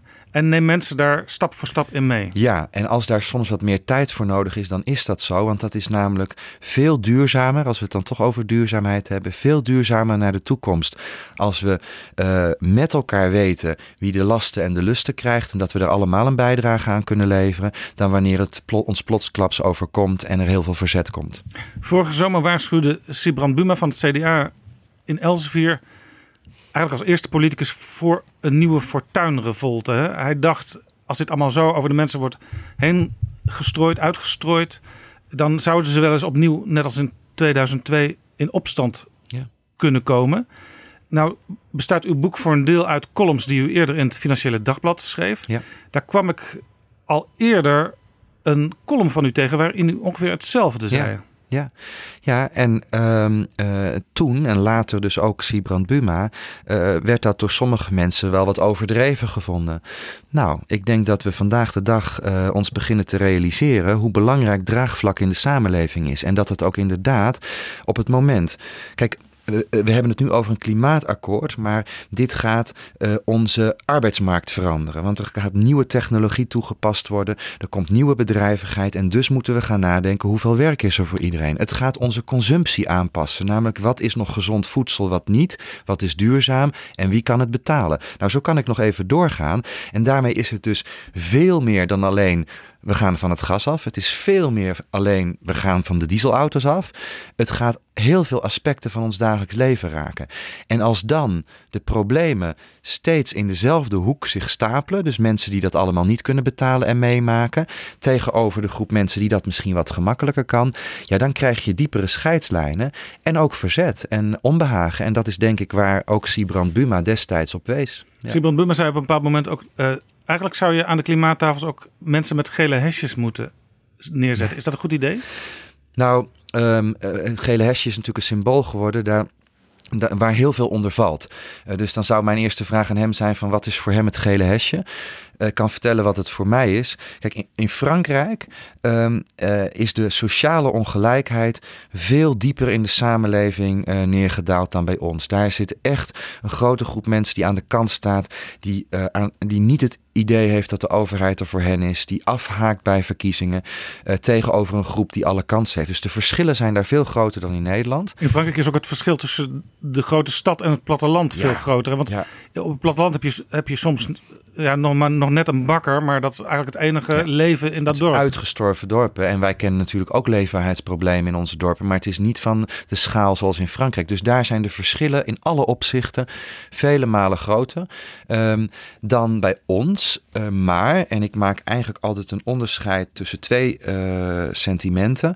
Um, we hebben wel degelijk ook die onvrede. Dat is bij de groep waarvan ik zeg, ja, dat zo'n 30% van de samenleving waar problemen met werk inkomen, uh, uh, je, je, je, voedsel en je eten en je kleding nog kunnen betalen. mensen die wel werk hebben, maar onder de armoedegrens zitten. Dat begint een vrij grote groep te worden. En daar zit wel iets van dat sentiment wat we in Frankrijk ook terugzien. Maar in Nederland is een veel grotere groep, wat we de middengroepen noemen, die uh, eigenlijk vooral onzeker zijn. Niet zozeer boos, maar zich afvragen: um, vind ik straks nog werk als ik ontslagen word bij de volgende crisis? Is mijn diploma nog wat waard? Uh, is mijn pensioen straks nog wat waard?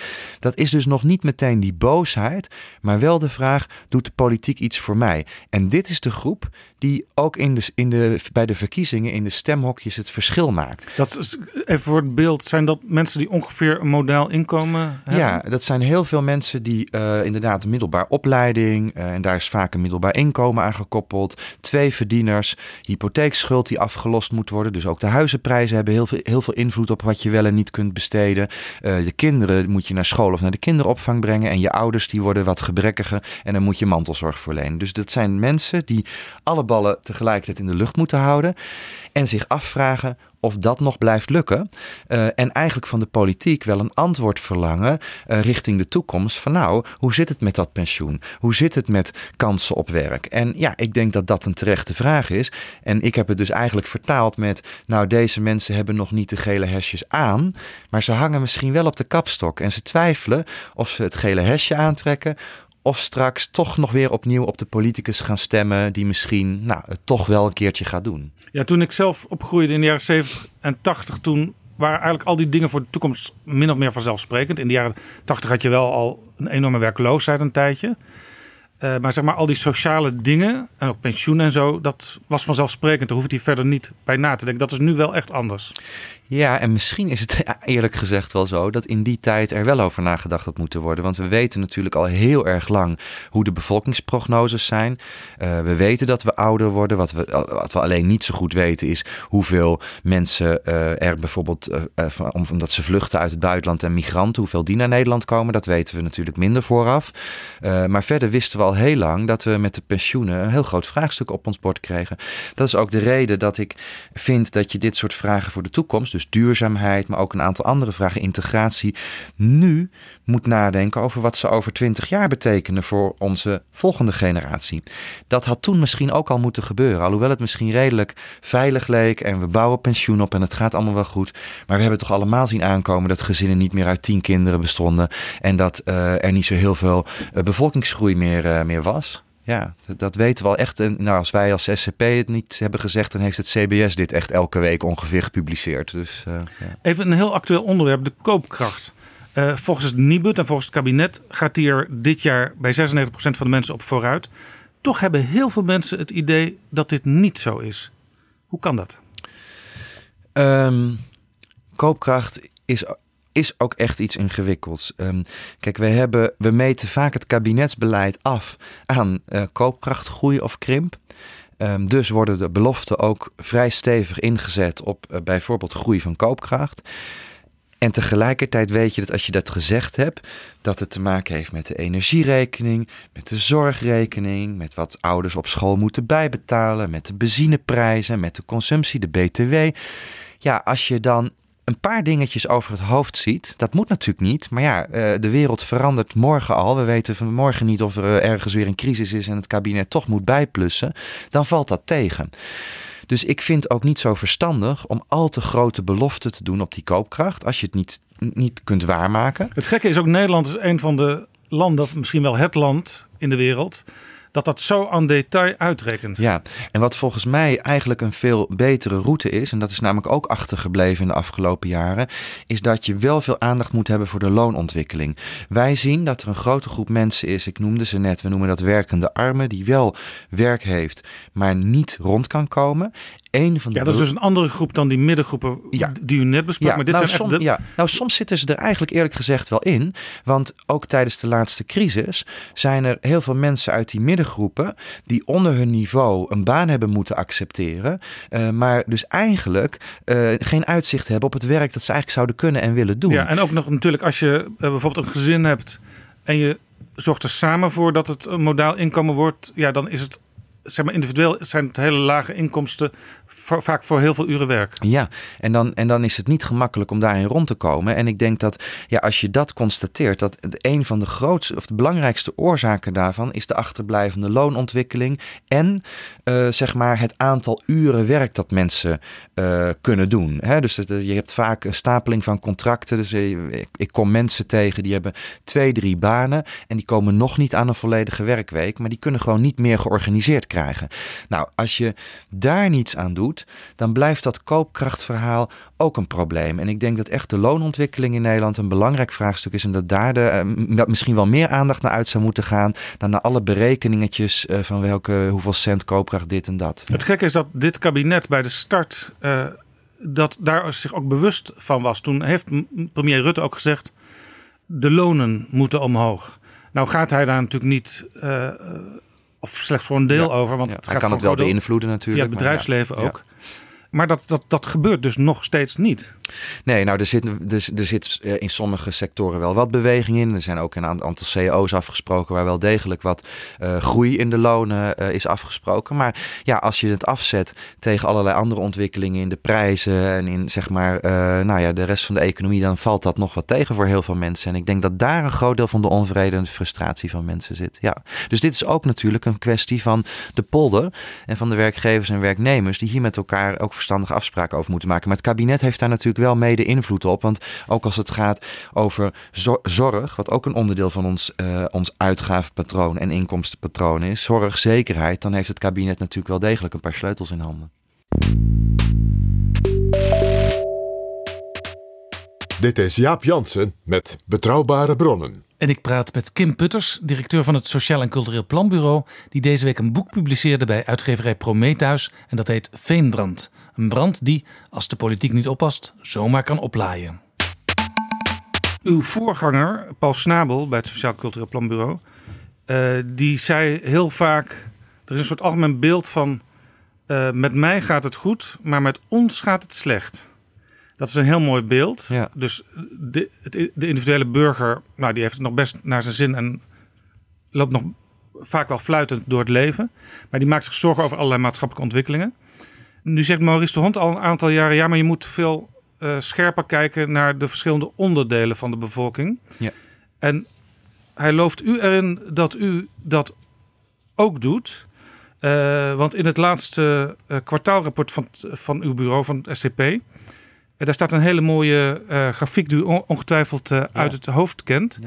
Daar zie je aan de ene kant mensen neergezet in die grafiek over tevredenheid met het eigen leven. En aan de andere kant met de vraag: gaat het de goede kant op of gaat het eh, de verkeerde kant op met de samenleving? En wat dan heel erg opvallend is, en dat vindt Maurice de Hond natuurlijk extra interessant omdat hij vaak met politieke peilingen bezig is.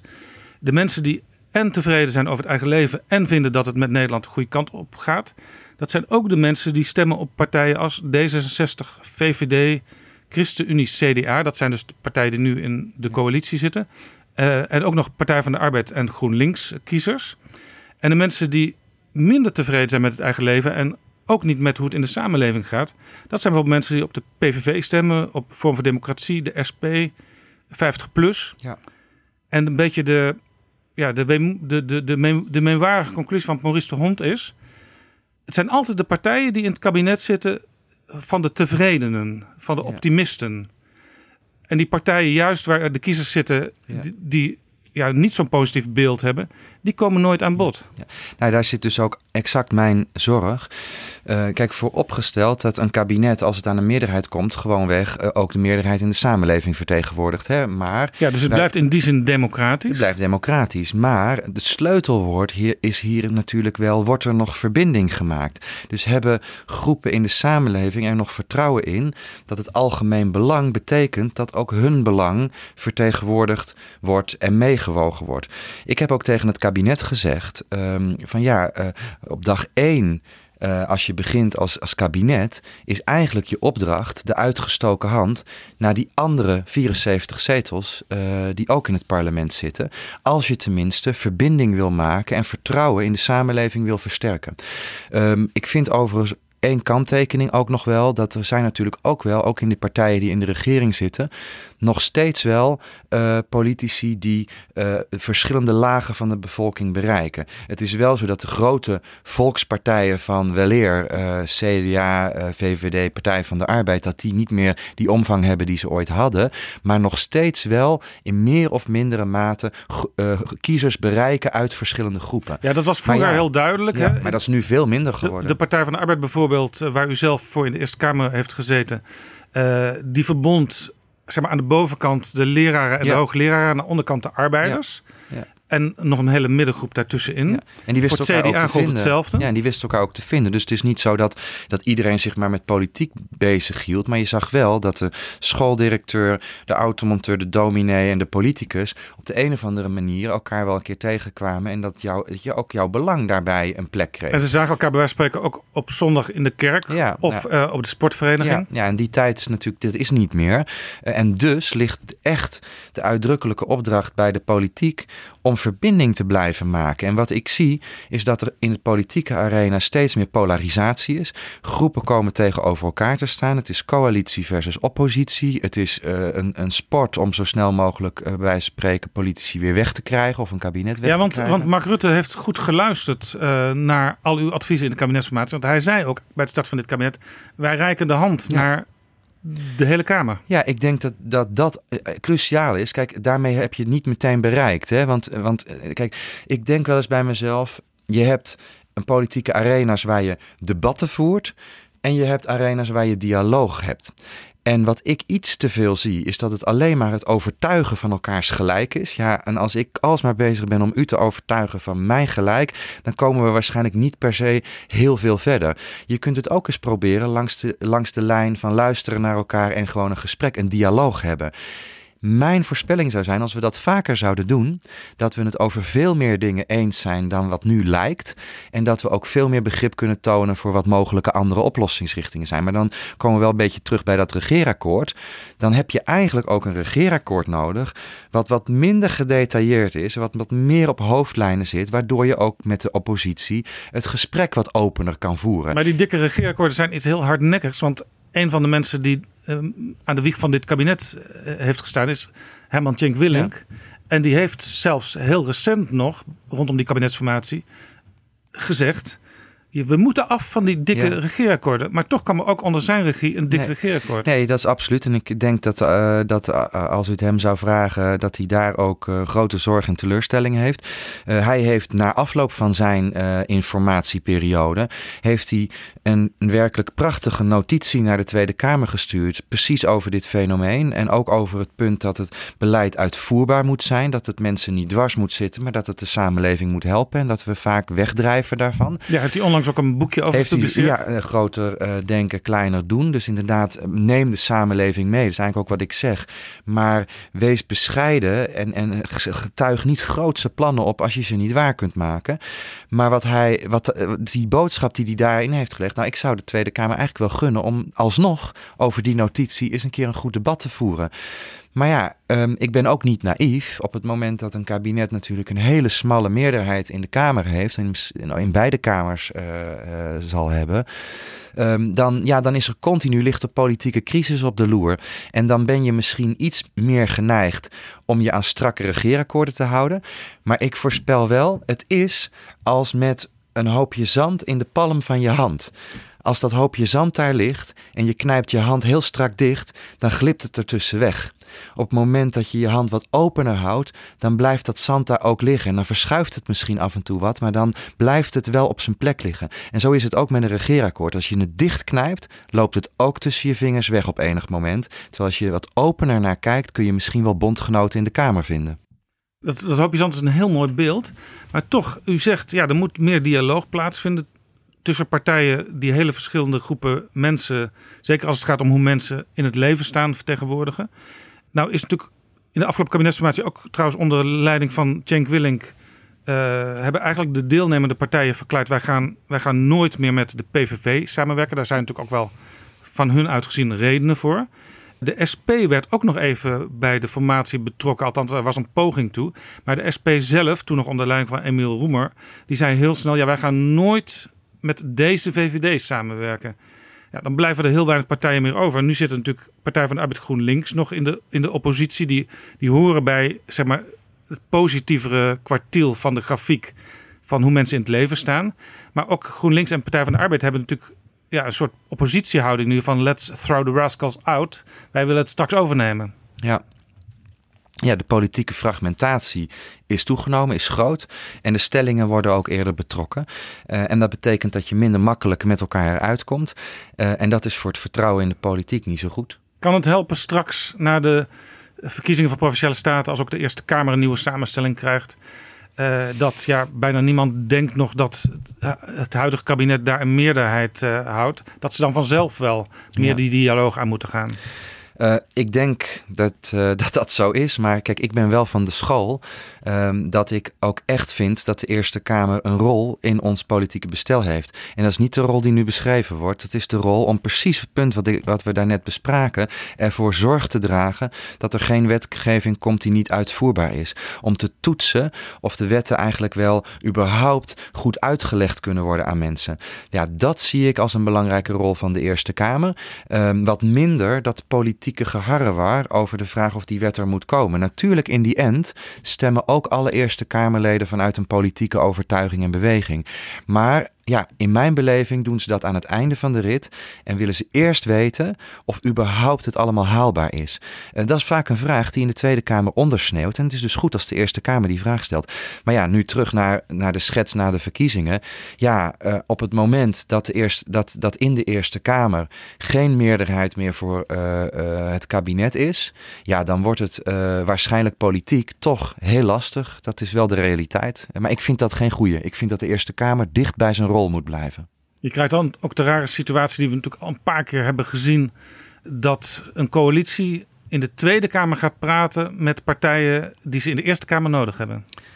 Ja, ja wat moet ik daar nog op zeggen?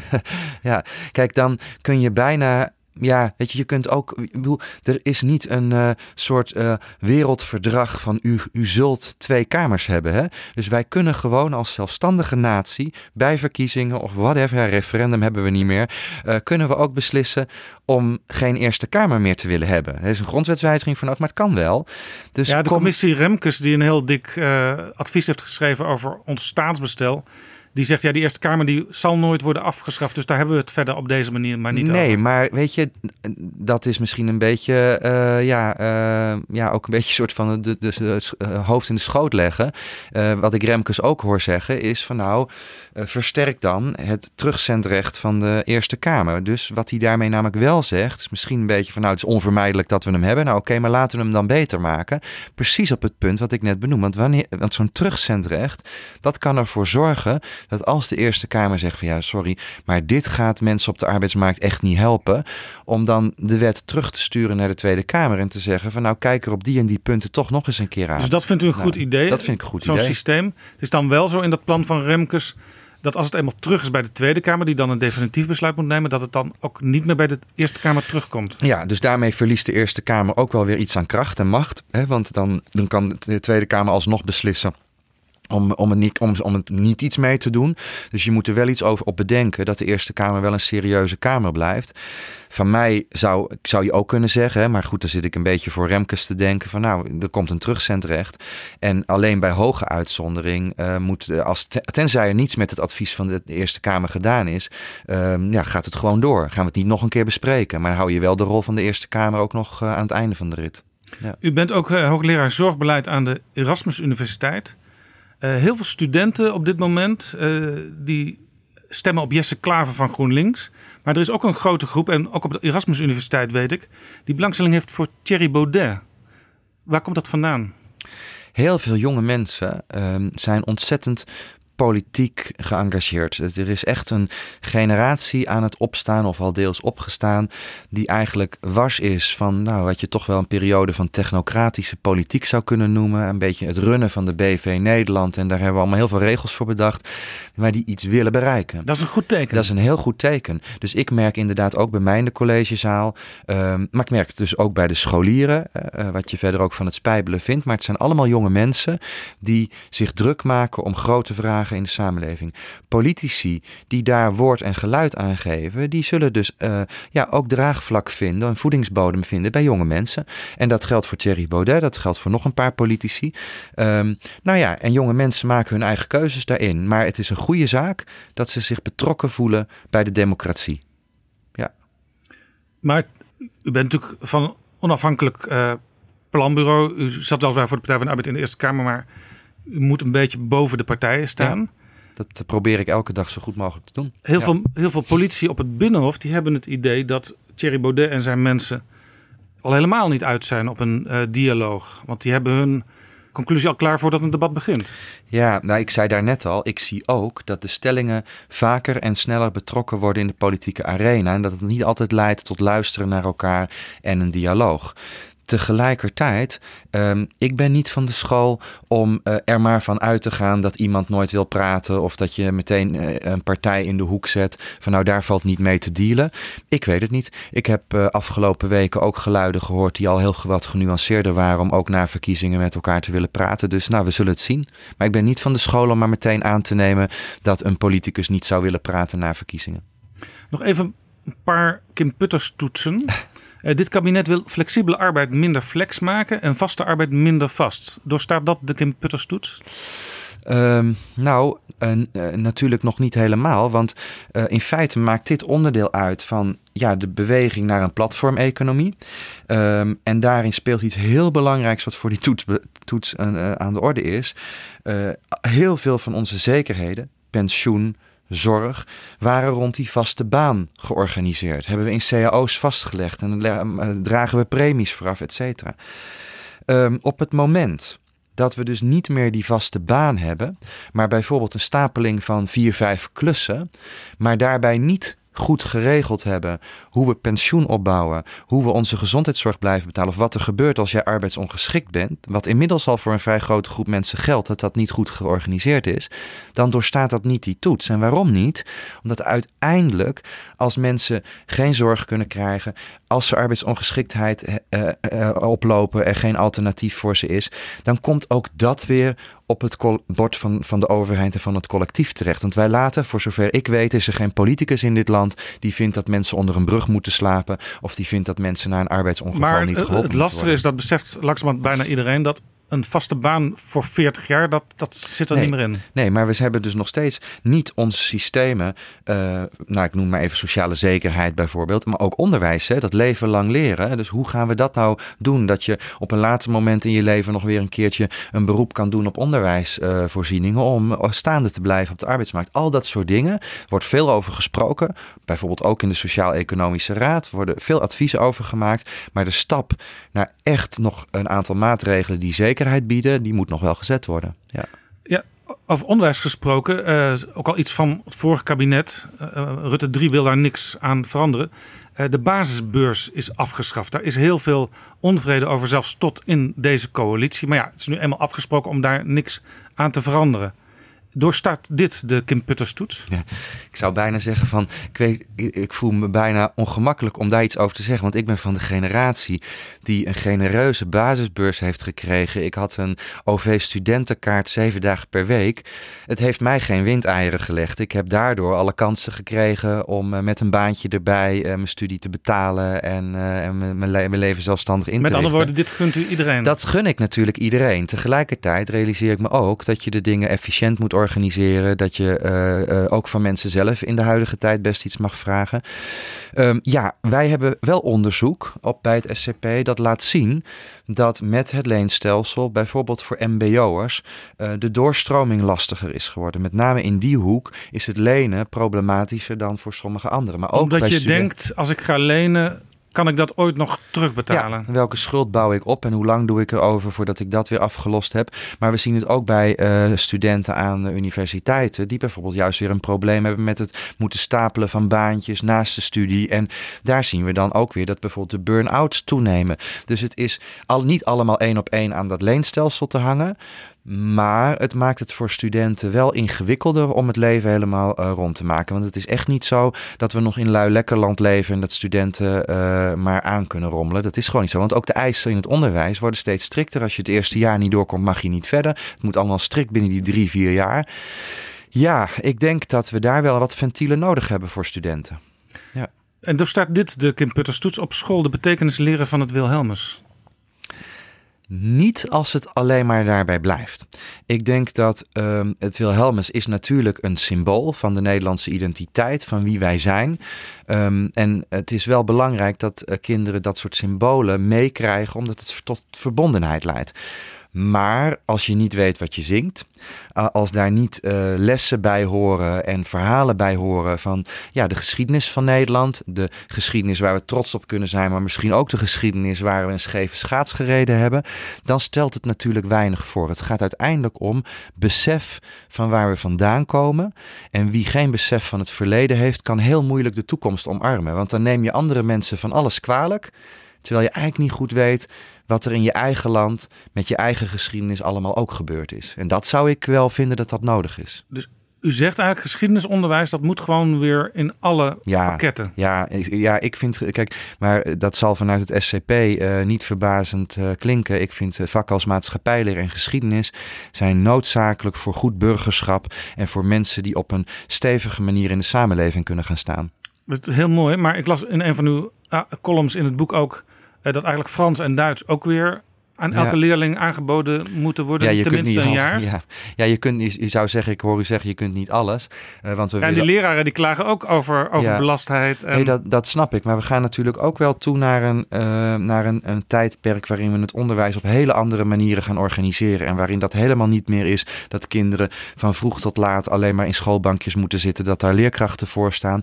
Er zullen belangrijke contactmomenten met leerkrachten moeten blijven. Maar de technologie biedt ook zoveel mogelijkheden aan jonge mensen om toch heel snel heel veel dingen te leren. Dat ik denk dat daar heel veel mogelijk is. Ja. Tot slot, uh, we hadden het net al over de statenverkiezingen en de Eerste Kamer. In mei zijn er verkiezingen voor het Europees Parlement. En dan gaat traditioneel in Nederland minder dan de helft van de kiezers stemmen. Dat is nogal zorgwekkend, vindt Ja. u denk ik ook. Ja. ja, het is de laagste opkomst van alle verkiezingen. Die Wat kunnen we eraan doen? Ja, mijn voorspelling, maar dat, ja, ik weet natuurlijk niet of ik waar heb, want, want ik, ik heb geen glazen bol, zou wel zijn dat het, de opkomst wel eens hoger zou kunnen zijn. Moet even terugdenken. Uh, in de afgelopen vijf jaar, dus na de vorige verkiezingen, hebben we een vluchtelingencrisis gehad. We zijn hersteld van een economische crisis, maar lang niet iedereen. Er zijn overal verkiezingen geweest die tot hele ingewikkelde discussies over integratie hebben geleid. We hebben de Brexit gehad. Nou, zo kan ik nog even doorgaan. Er is wel heel veel gebeurd waar heel veel mensen zich bezorgd, boos of wat dan ook over maken.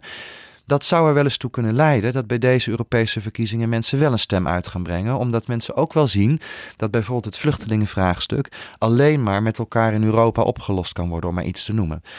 Dat gezegd hebbend. Um, ja, denk ik dat, uh, uh, kijk, 85% van de Nederlanders geeft ons nu recent aan dat ze uh, van mening zijn dat Nederland buiten de EU slechter af is. Waar komt dat door? Dat komt vooral omdat mensen zien wat de Brexit nu doet.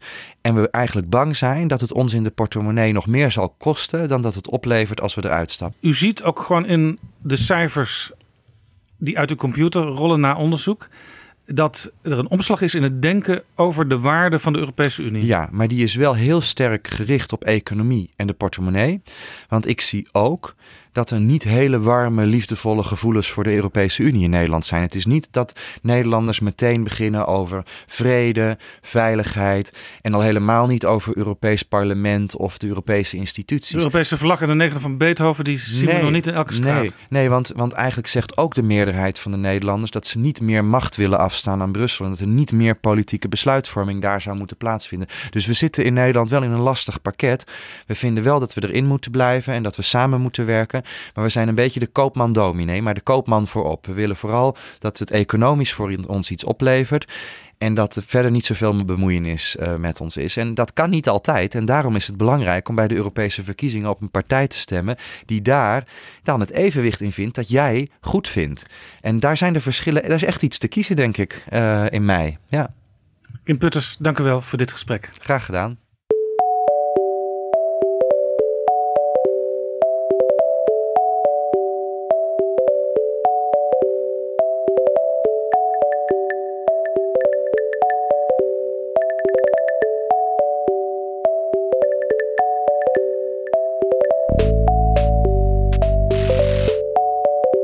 Zo, dit was Betrouwbare Bronnen, aflevering 25. Ik hoop, en daar ga ik eigenlijk gewoon vanuit, dat je het interessant vond. Elke luisteraar is me even lief, maar een adverteerder is mij helemaal lief. Denk je nu, ik wil met mijn bedrijf, mijn organisatie, mijn club adverteren in betrouwbare bronnen?